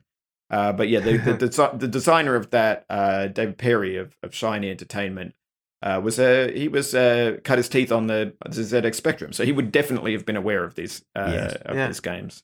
And in that game, it's it, it's used both ways. So it's, it's used in combat, very much the same as it is in Paradroid, which is to say you can harm people by transferring into them, or transfer into them so that you can use their weapons, uh, and you can kind of lure them into attacking each other and so on. So that's really the kind of core combat mechanic. But it's also used in that Dishonored way, uh, where there are certain characters who are who are allowed to go through, through a certain door or do a certain action or access a computer terminal. Uh, so you're you're you're trading uh, their different capacities. So it's used in that immersive sim way as well. Uh, I think Yeah. that's the closest sort of relatively modern analog of of uh, of Paradroid. And Leon started off by mentioning survival horror, and now you're saying immersive sim. Mhm. S- You could definitely see some uh, Paradroid DNA in the likes of System Shock and uh, later Bioshock as well. Oh, of course, yeah. there's the, the Mhm. hacking mini games, and uh, and uh, of course, uh, Systems System Shock 2's atmosphere is not entirely dissimilar Mhm. from uh, from Paradroids if you think about it. Yeah. yeah. Yeah, Yeah. absolutely. I'm even thinking about Driver San Francisco now, where, where you, you uh, fly from head to head, uh, driving different people's cars. It's not so not so far away.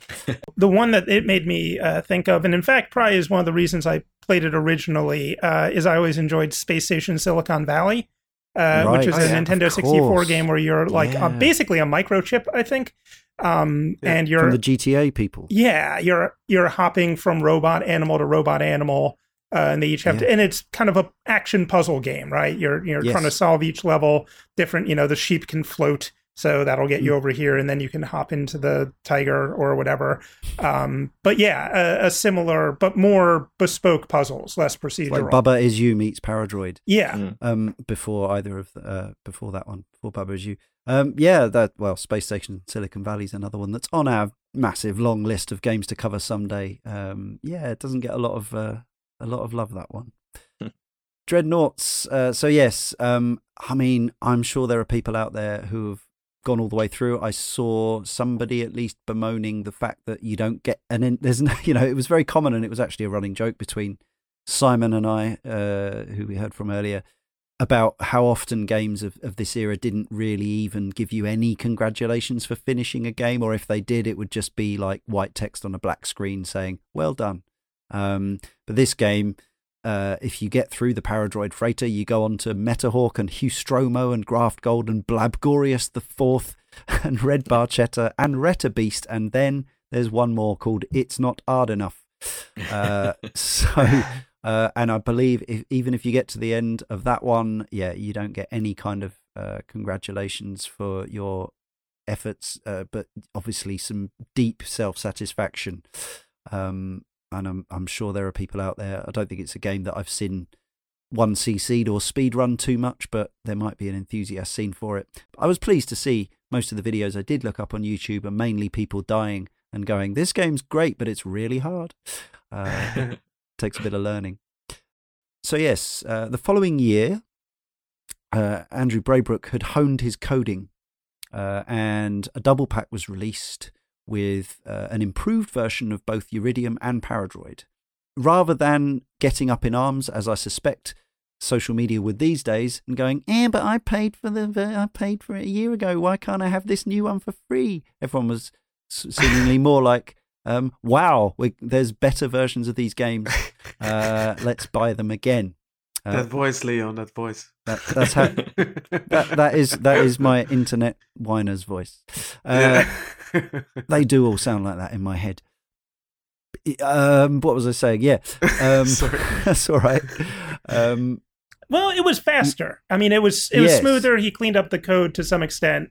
Uh, yes, basically the exact same game. I kind of, you know, I've played both, and I ended up mm. preferring mm. the speed of the original. Uh, yeah, maybe that survival horror aspect in a way, right? Yes, I've, I've definitely one or two people uh, concur. I suppose if you'd played an absolute ton of the original and you were really expert at it, then maybe a sort of slightly super, uh, souped up version would be would be nice. Um, it's also slightly uh, the scrolling is uh, slightly smoother and things like that. So uh, I don't know if it actually runs at a higher frame rate or whether it's just simply faster machine code. Uh, interestingly, on the box it says new ultra smooth mega fast version. On the tape it says fast Paradroid, and officially it's known as Paradroid Competition Edition. I don't know if there mm. was, if it's like one of those Nintendo competition carts where there was actually a competition around it, but not as far as I know. Um, perhaps it was the, perhaps there was a contest in a magazine or something. Uh, yes, scroll code enhancements according to Braybrook, and but it also it did add one thing that I think we can all well maybe we don't. I think I think was an improvement is the loader rather than just a, a nothing screen. You've now got this uh, three glowing eyed robots staring out at you from behind a computer desk and uh, with kind of lightning static sparks going off. They're occasionally illuminated. I thought it was rather good. Yeah, uh, it, it's it's a it's a very nice screen. But uh, yeah, on my hardware, I, uh, there's no loading screen anyway because no. it boots up instantly. You can just look it up on YouTube uh, yeah. Or emulate it. Then uh, the following year, as we've already mentioned, Heavy Metal Paradroid, sometimes just called Metal Paradroid, uh, which was on Hewson's Racket label, 299 games. Oh, actually, no, it came, did it come out on its own first and was then re released in 1989? don't think it was ever full price. Um, but yes, Heavy Metal Paradroid effectively took some of the metallic style graphics from uh, Morpheus and sort of involved them in the, the surrounds of the game. Uh, does anyone think this works better or, or aesthetically or or worse? Um, it was a little clearer. Some of the some of the levels in the original Paradroid are like your you know white ships on yellow backgrounds makes it a little hard to yeah. read. Um, I yeah, I played a little of it. It was sped up in the same way that Competition Edition was, so I yes. eventually put it down. But I thought it looked right. it looked fine. Yeah, I've been cycling through the various versions myself. Uh, thanks to Jesse, we have uh, communication from K. Thor Jensen. Does he prefer Jensen or Jensen? Uh, I think Jensen. Jensen, uh, who says the Commodore 64 was a weird thing in the US.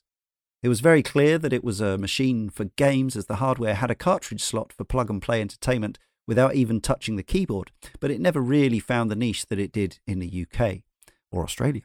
That said, many major retailers sold C64 games, including Toys R Us. I got my Commodore when I was five years old and used it consistently through junior high until the power supply burned out and I couldn't find any place to get a replacement. While I did get a number of games through retail sources, the majority of my software came on bootleg double sided discs a friend of mine would order from some mysterious contact. You'd pay a couple of bucks and get a sleeve of five and a quarter inch floppies with dot matrix labels. Pretty sure that Paradroid was on one of them. That game stands out for me because it's a really great example of the best of the C64 design philosophy. It wasn't hardware designed to do a lot of heavy lifting graphically, with pretty strict sprite and palette limits but the mostly British designers and coders making software for it had big ambitions, and the machine had some seriously wild and impressive things done on it. I still see tech demos that look amazing. Paradroid is ugly, unforgiving, and repetitive, but it's also incredibly fully realized, a self contained fictional space where your status in the food chain is always painfully clear and your options are right in front of you, limited only by your ability to execute them. It's not an easy game, and I don't think I ever cleared the ship as a kid, but it's one of the C64 titles that's indelibly etched in my memories of the system. There you go, the ship. Yeah, the ship. There is You know- only one ship. that that reference to the food chain makes me makes me uh, reflect. There is actually uh, one game I can think of which which precedes Paradroid in that way, which is Mhm. on the Intellivision. There's Oh, an American yes. game called Shark Shark, Oh, uh, where you start as a very very small guppy fish, Huh. and you're only allowed to eat fish of equivalent size or smaller. right. And then as you Mm. as you go and you eat more and you gra- gradually get bigger and bigger until you're able to eat the sh- the the uh, eponymous uh, yeah. shark. Uh, yeah, so th- th- there's a little bit of, of, of prior art, I suppose. and then that came again in uh, Flow. Mhm. By that, that Yes, game absolutely. company. Yeah, and Mm. Osmos as well. So yeah, there's a long history of that as well. That where you are in the food chain being sort of visually apparent. Right. So, of interest, I think, uh, well, it's definitely of interest to me and therefore hopefully our listeners. Uh, there was a, what was going to be a straight conversion, I believe, but ended up as something quite different. Steve Turner made Quazatron or Quazatron. I've never, I always called it Quazatron, but I've heard Quazatron. Mm. Makes sense. Uh, came out on the ZX Spectrum in 1986. Uh, it's so it's got sort of isometric uh, view as many popular Spectrum and uh, other 8-bit Amstrad games of the era did. Hewson published it, of course, uh, and it was based on cities rather than spacecraft, but it has the almost identical, if not identical, uh, transfer game. Yeah, and, and elevated terrains as well. Mm. Yes, That's interesting. Yeah. Yeah, there was a game um, that Andrew Braybrook had something to do with in the late Amiga life called Virocop, Mm. which is more of a shooter, but um, but also has elements of both Paradroid and Quasitron or Quazatron. Clipper from the forum says it was Quazatron on the Specky. Me and my friend played that so much, one of our favourites. The little mini game where you were trying to hijack the other robots was great. Games nowadays will often have things like that when you're hacking a computer or something, but I don't think they've bettered it. I don't really have anything else to say other than I remember it being difficult. More than 30 years and nobody has ever bettered it. So Quasi- Quasitron is For shame. For shame. Quasitron is even more like a roguelike, right? Because instead of taking over the droid, you strip it for parts.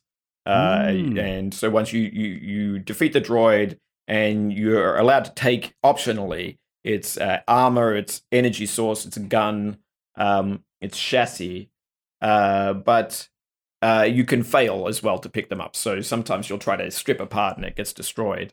Um, which really, I think, actually gets pretty close to being more like a roguelike. Uh, and Yeah. I, I suppose the other main difference is because it's in this outside isometric city with with elevation, uh, the robots are able to bump you off cliffs, which which is sort of uh, makes them a little more diverse than the ones. That's more in- Marble Madness again. Yeah. yeah, exactly. Yes, Yeah, I think it's here. definitely at least visually. Visually, it looks a lot like Spindizzy or something like that. So there's that Yes, Marble Madness for sure. lineage for sure. Yeah. um, with the transfer game, the more you beat the robot by, the better a chance you have of grabbing a piece of its equipment, um, Mhm. which is a really interesting innovation on that. I that this is the one I played, I guess, the second most of after Paradroid. I didn't get very far. It's I feel like it's definitely harder. Um, and it is difficult to keep track of what equipment you have right now, and like it doesn't, it's not very helpful in terms of what's better than what. Although you can kind of take guesses based on the robots you beat.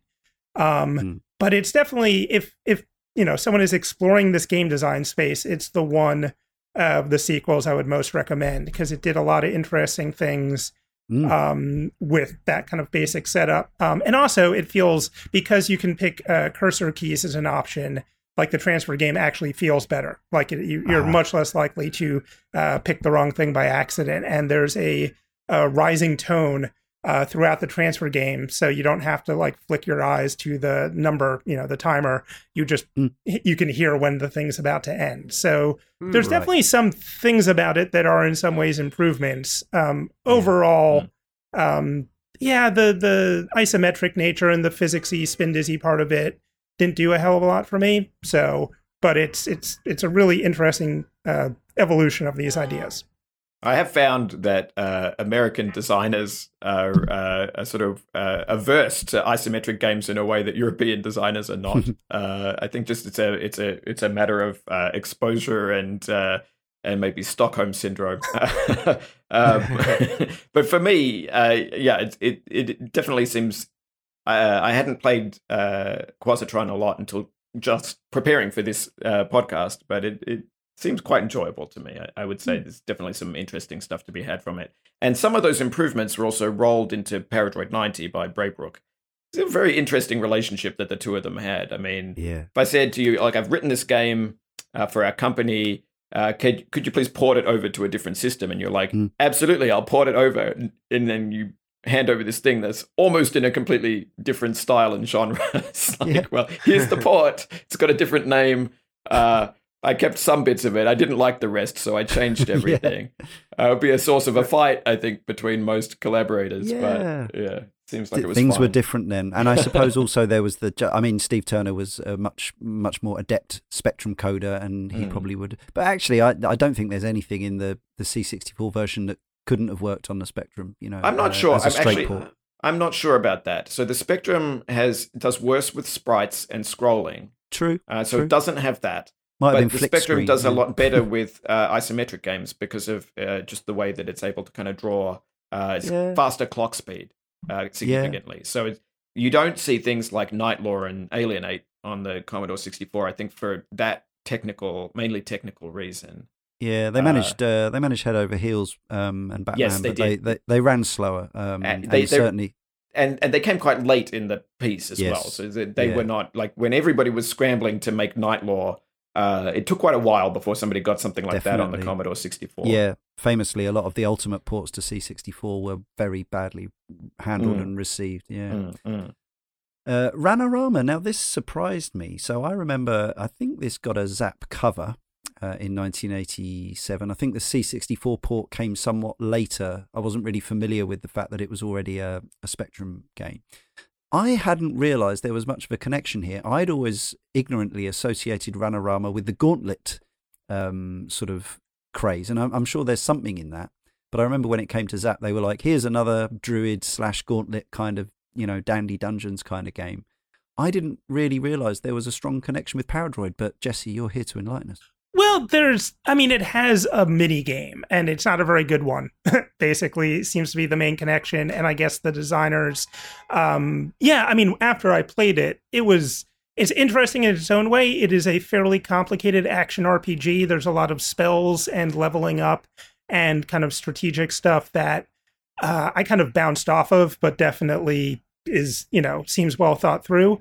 Um, but yeah, no, it, it, it it was mentioned a few times as being in this uh, family, um, but the connection's pretty slim. And yeah, I mean, it's it's an interesting one to look at, but maybe more from the like Gauntlet as an action RPG side than the Paradroid right. side. But we did get uh, pretty much a straight follow up to Quasitron, Magnetron. Uh, now I know even less about this one. All I remember is the name, really, that it existed. Yeah, I played a little of this one. The problem again is no one can like Andrew Braybrook had a genius moment, thought of the best mini game in the world, and no one's mm-hmm. bothered to even try to compete. Like Magnetron's actually pretty interesting in that it is Quasitron with there's reactors and you have to like set the levels of them and there's more doodads going on.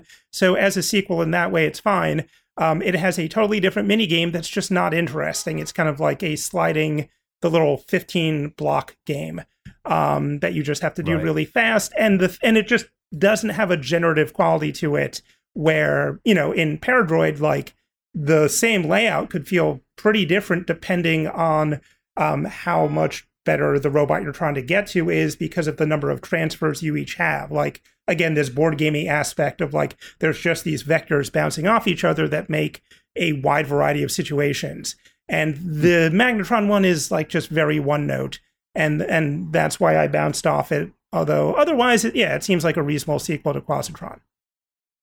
And surely there's been at least one game since then, also called Magnetron.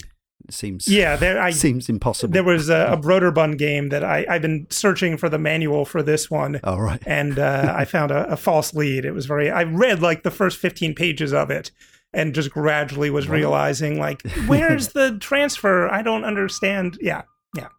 Never made it over here.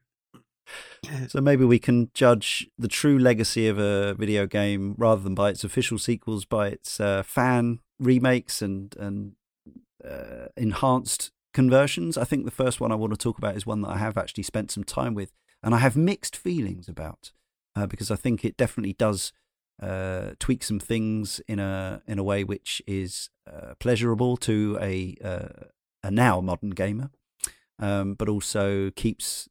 Well, I mean, it looks identical. You know, it is effectively the core game, but Paradroid Redux is a re-implementation of the original code, fixing bugs and adding features. Uh, so, but it's by uh, TNT and or Beyond Force, a brushed up version of the classic uh, hardly shaking or slowing down when there's a lot going on, uh, additional statistics option at the consoles, intelligent droids that, depending on the rank difference, react differently to the player and even seek you out. A radar option when you occupy a high level droid and stand still when there's no enemy in the room or field of vision. A lamp on the droid will appear that shows the direction and degree of danger of the next droid. Huh. It also has a storable high score list. Uh, and it tells you the amount of robots there's still to go and that aforementioned uh, deck unlighting on the map feature. Uh, how do we feel about this? Pure, impure, a solid addition to the lineup, or should it be ignored? Um, I played a fair amount of it. I would say I'm torn. I mean, I like them both, um, and I think the the way you know, there's just some quality of life improvements that are very straightforward of you know fixing bugs. Um, it adds a couple of other gameplay elements like the bridge. You can't get across the bridge. That door is locked unless you are a 600 um, oh, yeah. robot or higher, mm. which is an interesting. In you know, it, it works. I think. Um, if you damage droids, you lower their transfers, um, yeah. so you can. But then they're damaged. Um, it's a contentious one. That yeah, and um, there's yeah there's a few other i mean one thing that was really nice is that in the original some of the decks are split between two sections and they don't power off uh, until you've dealt with both sections and yes. that makes you basically have to do the little section first because otherwise you're going to be in the big section like looking around for two minutes trying to find that last droid um, mm-hmm. and so separating that i mean that's the thing is it's a combination of really straightforward improvements that only be against it from a academic or you know i want to play the yeah. original thing point of view. And then some gameplay choices that i think are very plausible um, and sort of better in if, depending on your angle but i can see being contentious.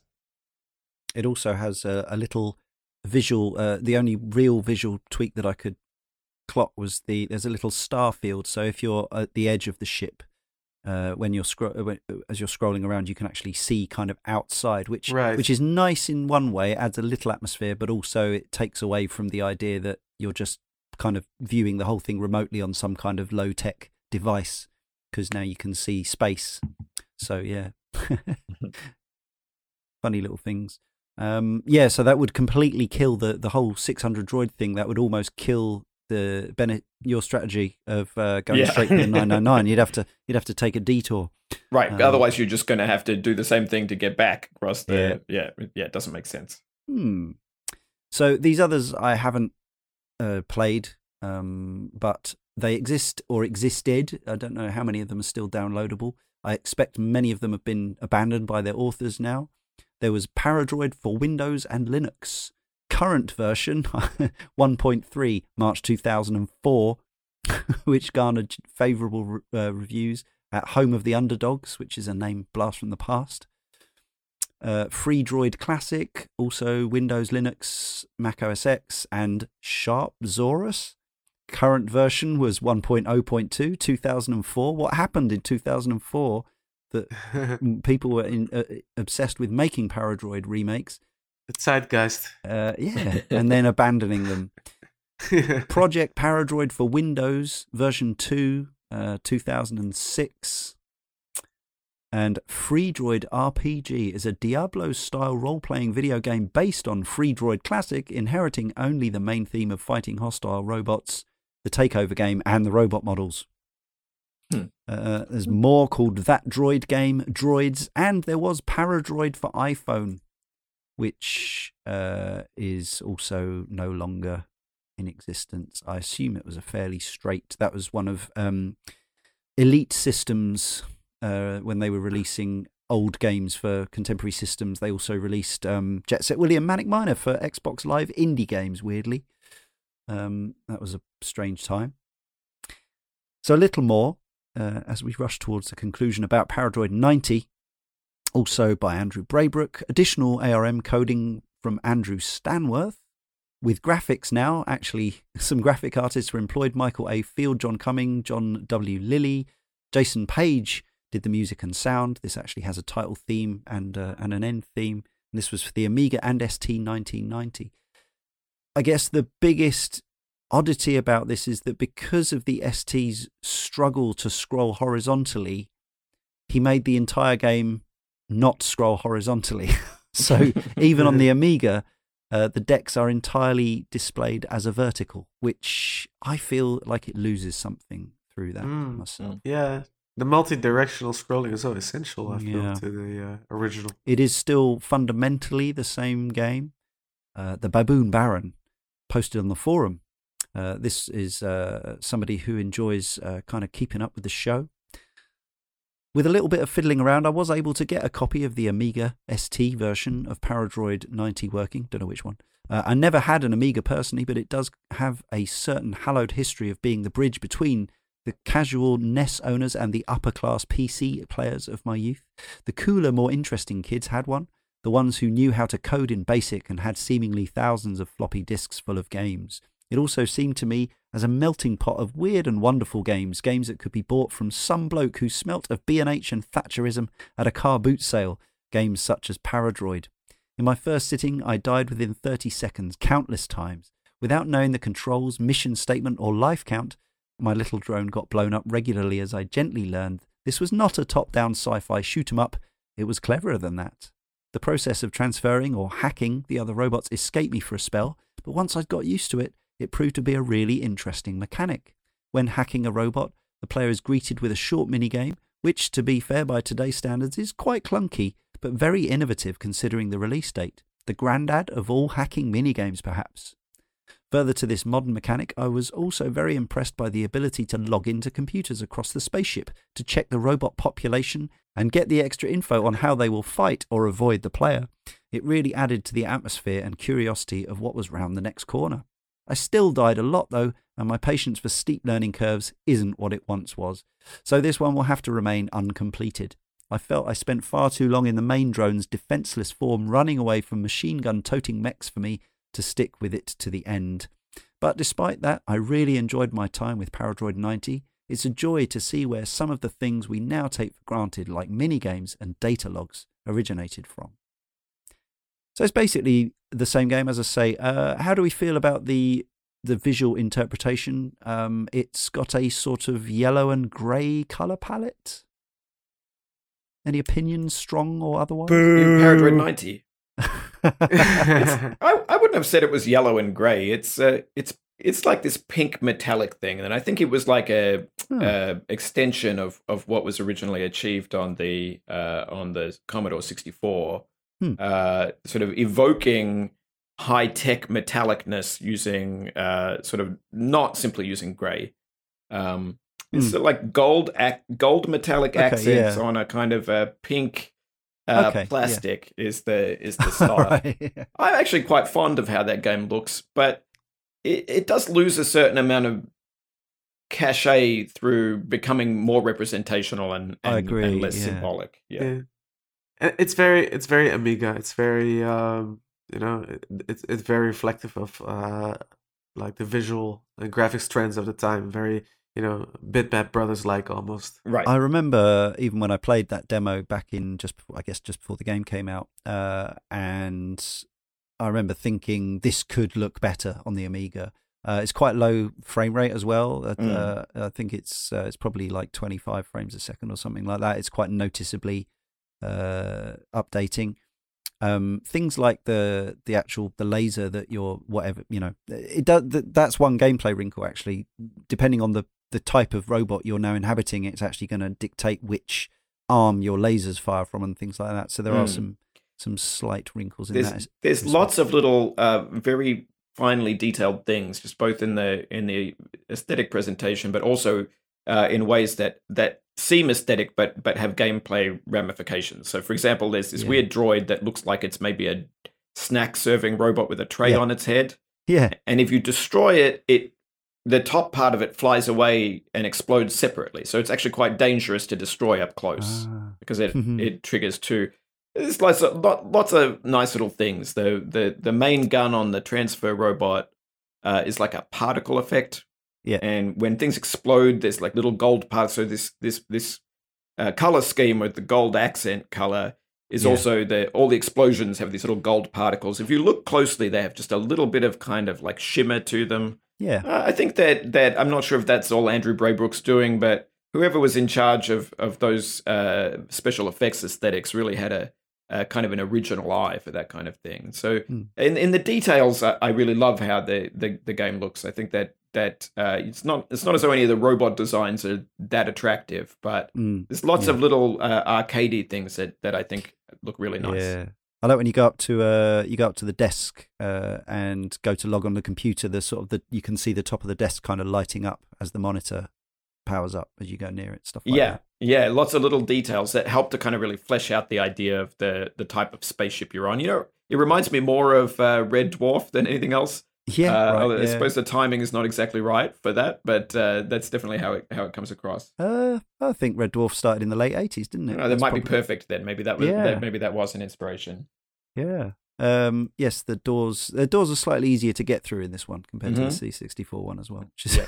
welcome. Who was it who was booing the graphics? Was that you? Yeah, Jason? well, I'll I'll revise and extend. Um, I I did like no, I you know I thought that the those designs I thought they were actually nice, but more for like an adventure game as opposed to this kind of action, high stakes, roguelike sort of thing. And it, it is just the loss of clarity, right? Mhm. That I did feel like a lot of the aesthetic decisions were made more for yeah following you know what looks cool on an amiga rather than that like i want to see all of the vectors and know exactly what situation i'm in at all times. And the transfer game especially it just looks like bad giger. It just looks like and in a way that actually gets in the way of me being able to play the transfer game. Um, There's one thing I do like about the yeah. presentation of the transfer game on the Amiga is that it looks a lot more like an abacus, which is kind That's of a nice little visual metaphor, I think, for what you're doing. Yeah, Uh, but it is harder to read. Actually, I yes, would agree. definitely. Yeah, definitely. Yeah. Hmm. Curious. And I remember uh, the reviews at the time were generally positive, but certainly nowhere near as stellar as the C64 version had been. You know, greeted with such plaudits just uh, just five years before. Mm. Um, and it wasn't. Yeah, it wasn't the case that it was necessarily a a bad port, as it were. It just perhaps. Um, I don't know. I mean, it, it, it was it was weird watching Braybrook's career actually because I don't think obviously Uridium got a lot of attention and was was incredibly popular, but I don't think he ever, uh, other than the conversion of Rainbow Islands, ever made anything that was reviewed quite as spectacularly ever again as Paradroid. He did. Um, he did get reasonably good reviews for Uridium 2, and he did have another developer diary again for, for the Uridium sequel, Yes. which is an Yeah, Amiga that's true. game as well. That's true. Um, and then I think Fire and Ice, uh, which is really Yeah, I think his 16-bit liked. swan song, was yeah, Yeah. received a certain amount of attention, and of course ports to a lot of uh, uh, platforms that were popular outside of the Yeah. UK. Yes, Uh, yes. I, I, I don't mean to um to imply it because yeah, he he made lots of games that were were well regarded and um well received, and he has a lot of respect. But perhaps um you know as with as with many artists, you know Yeah. perhaps he hit upon this massive peak very early on. Yeah. Um, but yeah, I mean, I, I will adore him forever for his work on on making the Amiga version of Rainbow Islands almost arcade perfect. Yeah. so, I, I Uh, want to. I would say that the the other thing that that really stands out about the Amiga version of of Paradroid is uh, it has this this little ex- extended element for people who really love the game, uh, which is the the secret key. Do you are you aware of this? It's uh, no, this so is speaking about that that um that they're using gold everywhere, metallic gold as the accent color. yeah, Uh, on every dreadnought in Paradroid 90, hidden somewhere at random, is a tiny little sort of like six pixel uh, gold key. no way. And if you pick it up, it doesn't tell you that anything in particular has happened. Uh, but if you get all of the gold keys, there's like a special ship. Like a, you get to go to the pirate. Like there's this mechanic in Paradroid 90. Uh, if you take too long to kill all of the droids, human raiders like Yeah, pirates raiders. start coming into the ship Mm. to as the kind of penalty for that. You can't transfer into them because they're sentient beings rather than robots. Um, so it's just like a strict penalty. Mm. But if you get all the keys, you're able to go to their ship. Uh, as, as like so, it's really kind of deeply hidden thing. And I will say, uh, there's a reference to this mechanic in uh, Ape Out. I managed to sneak uh, Oh. a reference to that into the to the to the game again with very small, well hidden yellow objects that that uh, randomly placed in the levels. So uh, y- you know, people should keep an eye out for that. That's amazing. I- in regard to the the the, the golden keys in um not ape out but Paradroid 90 Mhm. i believe you're 100% bennett but it, it sounds like some pleasure dome uh secret smash that. tv room uh, I was thinking Smash TV kind of fa- fable, fabled uh, thing that that never existed The Pleasure Dome was in the Super Nintendo version. That's all you need to know. Yeah Uh, Paradroid 2000 arrived in 1993, which was the same game effectively. I don't know if there were any meaningful differences, but it was uh, they they just added 10 years onto the onto the title for some reason. It was converted by Andrew Catling. Uh, the the Archimedes didn't uh, ever set the world on fire, but it was uh, it was quite a capable BBC uh, successor. We had one at our sixth form college. Um, never got to use it for anything interesting, sadly. It has uh, David Braben's best game on it. It's uh, best claim to fame for the Archimedes. It it has uh, the Zarch. original version of Zarch. Yeah. Yeah, right. Yeah. yeah, I had the Amiga version, but apparently it wasn't the same. No. That's a pig to control. Talking about games that are hard to go back to. Wow. Uh, anyway, we'll save that for we'll do that for a future show. Mhm. Um, another game that we probably won't complete.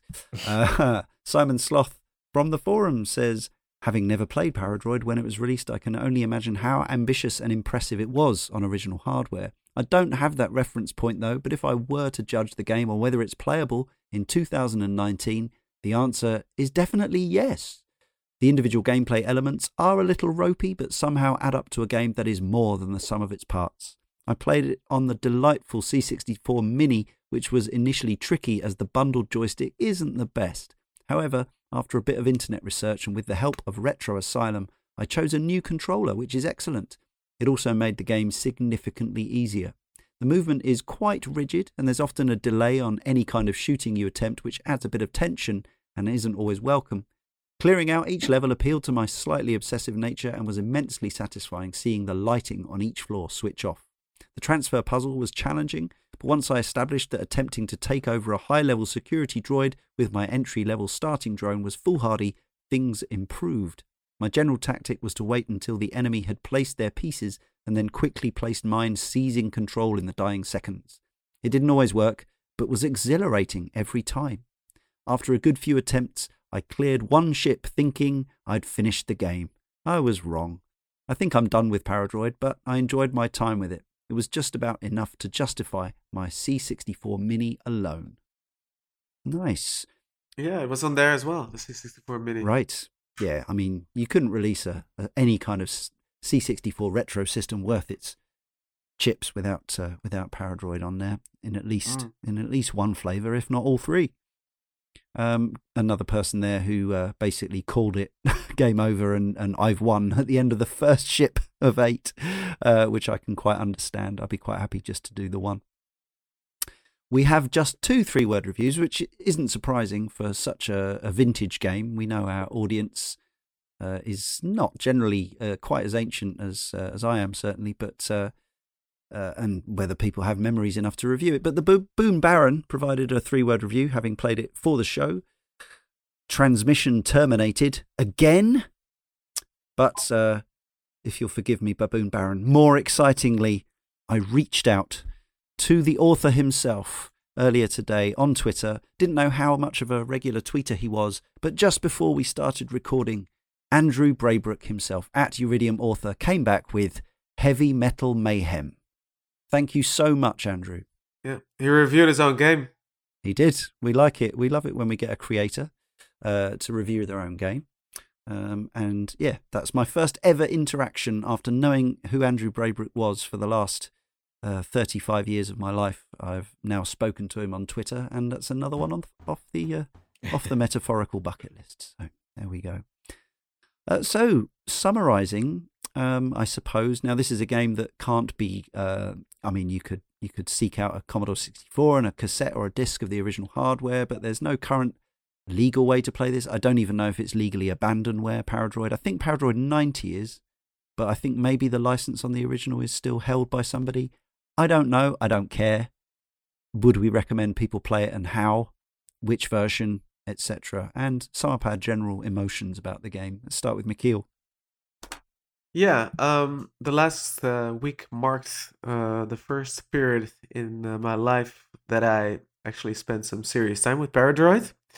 And I'm thinking I never did so before, even though I figured out it was uh, much more interesting than uh, my very initial impressions uh, ever, ever gave it credit for. Is because it almost, you know, I, I need uh, usually a little bit more of a visual drive to to persist with a game. Mm-hmm. And contrary to what we all have been saying before, I wasn't um, automatically visually attracted to Paradroid. I think it was almost too minimalist for me. But, you know, forcing myself to sit down with this game and playing it more, getting into its intricacies, I actually started really appreciating the way it looked. Um, it is still very minimalist, but it almost had some sort of uh, comic book appeal to me. The, the, the color usage, the, the bas relief, the frame around the screen, the title in the top, and I also uh, became very charmed with the actual game over screen, which is some sort of yeah, very very cool uh, screen static yeah uh, approximation. Mm-hmm. Um, and that in turn helped me to get more and more into Paradroid and figure out its intricacies like Leon, uh, I haven't been able to clear the first ship yet. Uh, but I feel like I'm not done with this game. And, you know, I think if I would have played this game back in the 1980s, my young mind wouldn't have been ready for it. um, yeah, it's, it's, it's, I think, you know, playing, playing this game, uh, Simon has actually done it, at least cleared one ship, but playing this game for a podcast in uh, in a in a in a single week isn't the ideal way to go about this. No. I imagine if I would have been uh, more into it uh, and uh, would have known about it as a as a as a youngster, uh, it would have been one of those games where you just fire it up every once in a while and chip away at it and keep chipping away at it then play something else then come back to it then keep chipping away at it before pieces of the puzzle start falling together in your mind and you start understanding it more and more and you start making breakthroughs. I think it's definitely that that kind of game. And yeah, I uh, I want to keep on playing this one and uh, it's it's it's such a fascinating little game to to return to after all these years. Thanks, Michiel. So it's been a real pleasure for me to finally catch up with Paradroid, a mere 34 years after it came out and uh, thinking about playing it. I'm not sure why I haven't sorted myself out playing it on emulation, but you know, other things happen. Life gets in the way, video games and whatever. Um, but yeah, I'm very, very happy to say that this game's still got it. Uh, all these years on. I mean, I regularly play games from this era, but more often than not, it's arcade games. Uh, so it's very nice to go back to a computer game um, that really if you take on board the whole set, including the two official revisions, C games used to get remasters even back then, um, and updates, uh, and the unofficial Redux and the Paradroid 90 version.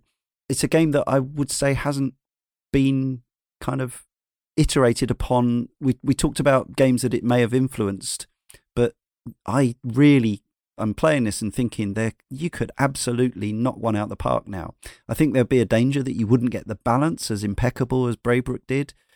The the word that keeps coming to mind with with this, and I don't use it too often when we do summaries for games on Cane and Rinse, but it is a, it feels like a genius game to me. Like it, it, it is it feels like a work of genius, but I'm not sure if it is or if it was just a, a lovely serendipitous happenstance where things all came together and and um, you know, like waking up one day with the inspiration to to add the transfer game in, the game would be so much lesser without that without that aspect. Mm. I think it would still be fun enough, but it I don't think it would have lasted the test of time in the way it has. I found this. Um, I haven't played it nearly as much as I should have done, or need to, or want to, but uh, I've played it many hours, many many goes, many deaths, many frustrations, um, and I'm ready to play it more. I'm ready to pick it up again, and um, it will stay sitting there. You know, doesn't take up much room on a modern PC, uh, Commodore 64 emulator, and uh, and a few Paradroid ROMs.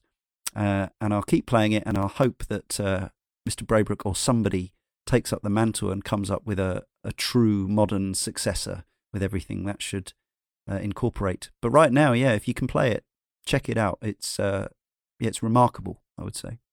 Jesse. Yeah, no, I was also really happy to finally sort of have that impetus to to really sit down and and get over that initial learning curve and hump, which it does have. You do have to kind of learn the ship uh, you have to you know figure out the transfer game and just sort of like your you can feel your neural pathways shifting as you you know play that over mm-hmm. and over and it again i keep coming back to this kind of like my favorite intersection of video games and sort of tabletop games and that this it sort of annoys me that trip hawkins at electronic arts didn't see this and you know bring it over here and it wasn't brought out on a more prestige label and maybe polished up a little, maybe have the later ships actually have different arrangements of robots yeah, and stuff like that. There is something about mm. the game that does feel it's British in kind of a Nick Lowe way, where it's like, yeah, you bash four chords against each other and it'll work itself out, and you're a genius, and it does. Um, but right, the fact that the game kind of creates its puzzles by just bouncing really interesting rules off each other and kind of letting the chips fall where they may. Uh, and in that way, that you know there is some weird things about the dramatic arc again where you know the end of the game is like a mop up under a severe time pressure sometimes but it does create all of these really interesting unique situations moments of drama you know i i tried to take this over and i died and uh, now i'm the 001 and i can't run away so i'm going to have to try to take over a six which i probably can't do but oh i grabbed it and yeah, genuinely, you know, 2019, 1985 doesn't make a difference. Good game design is good game design. Um, mm. And the game is just so clear it doesn't get in its way. Like one thing we didn't mention, but just it took me a half hour, an hour of playing it to realize this. But once I did, I was like, oh my gosh. Um, you can tell the strength, you know, the life force of your robot by simply how fast its little top and bottom is spinning. Right. That's what? Oh, you didn't notice that. Yes, that'll help. Because in the in the Amiga one in '90, they put an energy bar in mm. uh, because one of the complaints about the C64 game is you can't tell how damaged you are, but apparently you can. Yes, yeah, no, it's perfect. Uh, it's just such an elegant. There's so many elegant solutions here, um, and mm. yeah, I just came away from it envious uh, that I can't teach it in American computer games of the '80s because I do feel like it is um, one of my favorite games that came out of our game center, uh, you know, thesis and incubator and all that is this game Sumer on the Switch, which is very different from Mule, but was pretty directly inspired by us teaching about Mule in our Games 101 class and, you know, mm. advising students to check it out. And I feel mm. like Paradroid is one of the few games on that level of like, you know, um, yeah, if any of our students are listening to this or who are incoming, uh, yeah, yeah, Paradroid. Play Paradroid. Make your thesis uh, in Paradroid 2019 or something that you know changes it, but captures like this this really elegant sense of how to bounce rules off each other to create these sorts of situations. Yeah, can't recommend it more highly. Also, you know, I think playing the Redux version, playing Quazatron, if you are looking at it in terms of game design, playing 90, mm. um, you'll learn a lot. And I definitely feel like I went through that journey um, of going, what the hell am I doing? I don't understand any of this, to now feeling like I've got this web in my head of relationships. And yeah, it's immensely satisfying. Beautiful. Thank you, Jesse. And to conclude with our guest, Bennett. Yeah, I mean, to riff off of what, what Jess is saying, I think one one of the nicest things about Paradroid is it's uh, it's a rare sui generis game in a in a medium, uh, video games, which is so often uh, quick to explore every corner of a genre and you know really to to to to give you a lot of different tastes of the same the same type of flavor.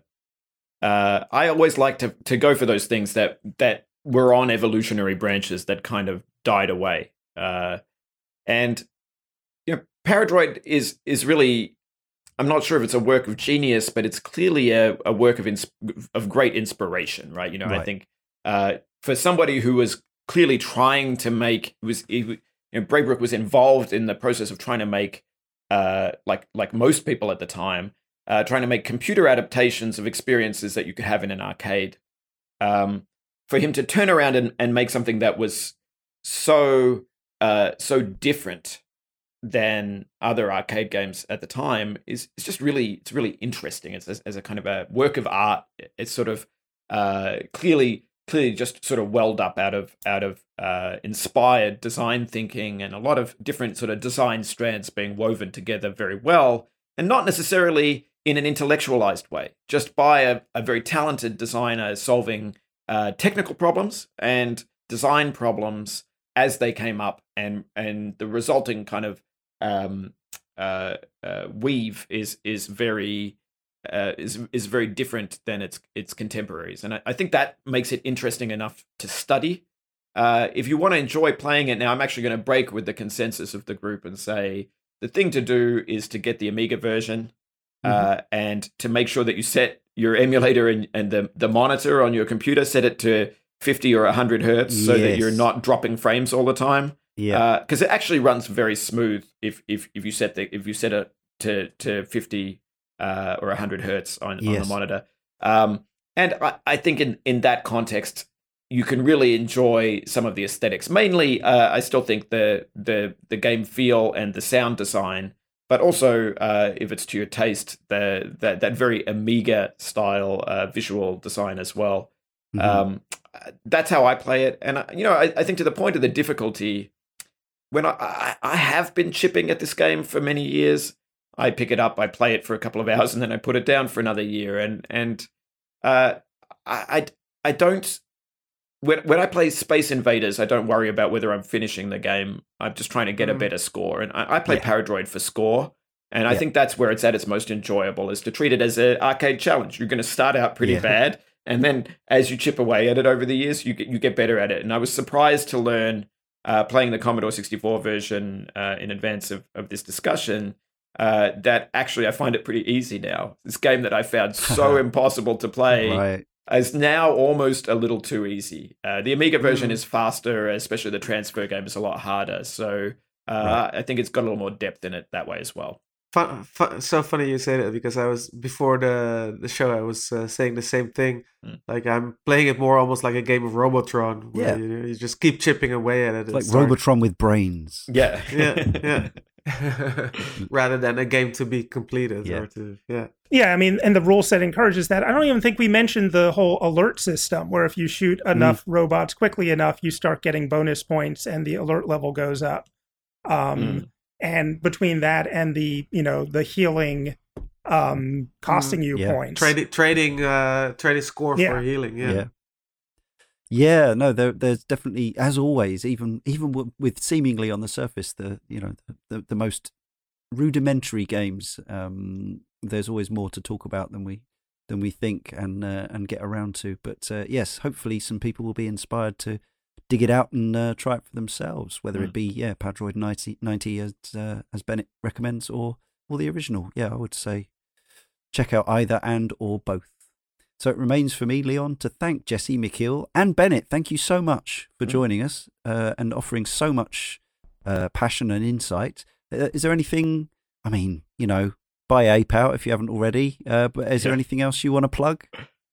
Uh, I just say if you do buy Ape Out, keep an eye out for that uh, Paradroid yeah. reference in there if you can spot it. uh, okay, well, yes, look out for Bennett generally on the internet, uh, and uh, yeah, we'll hopefully we'll stay friends, and uh, we'll get you back on to maybe cover some of the games that you've even had a hand in yourself in future. Uh, that would be great.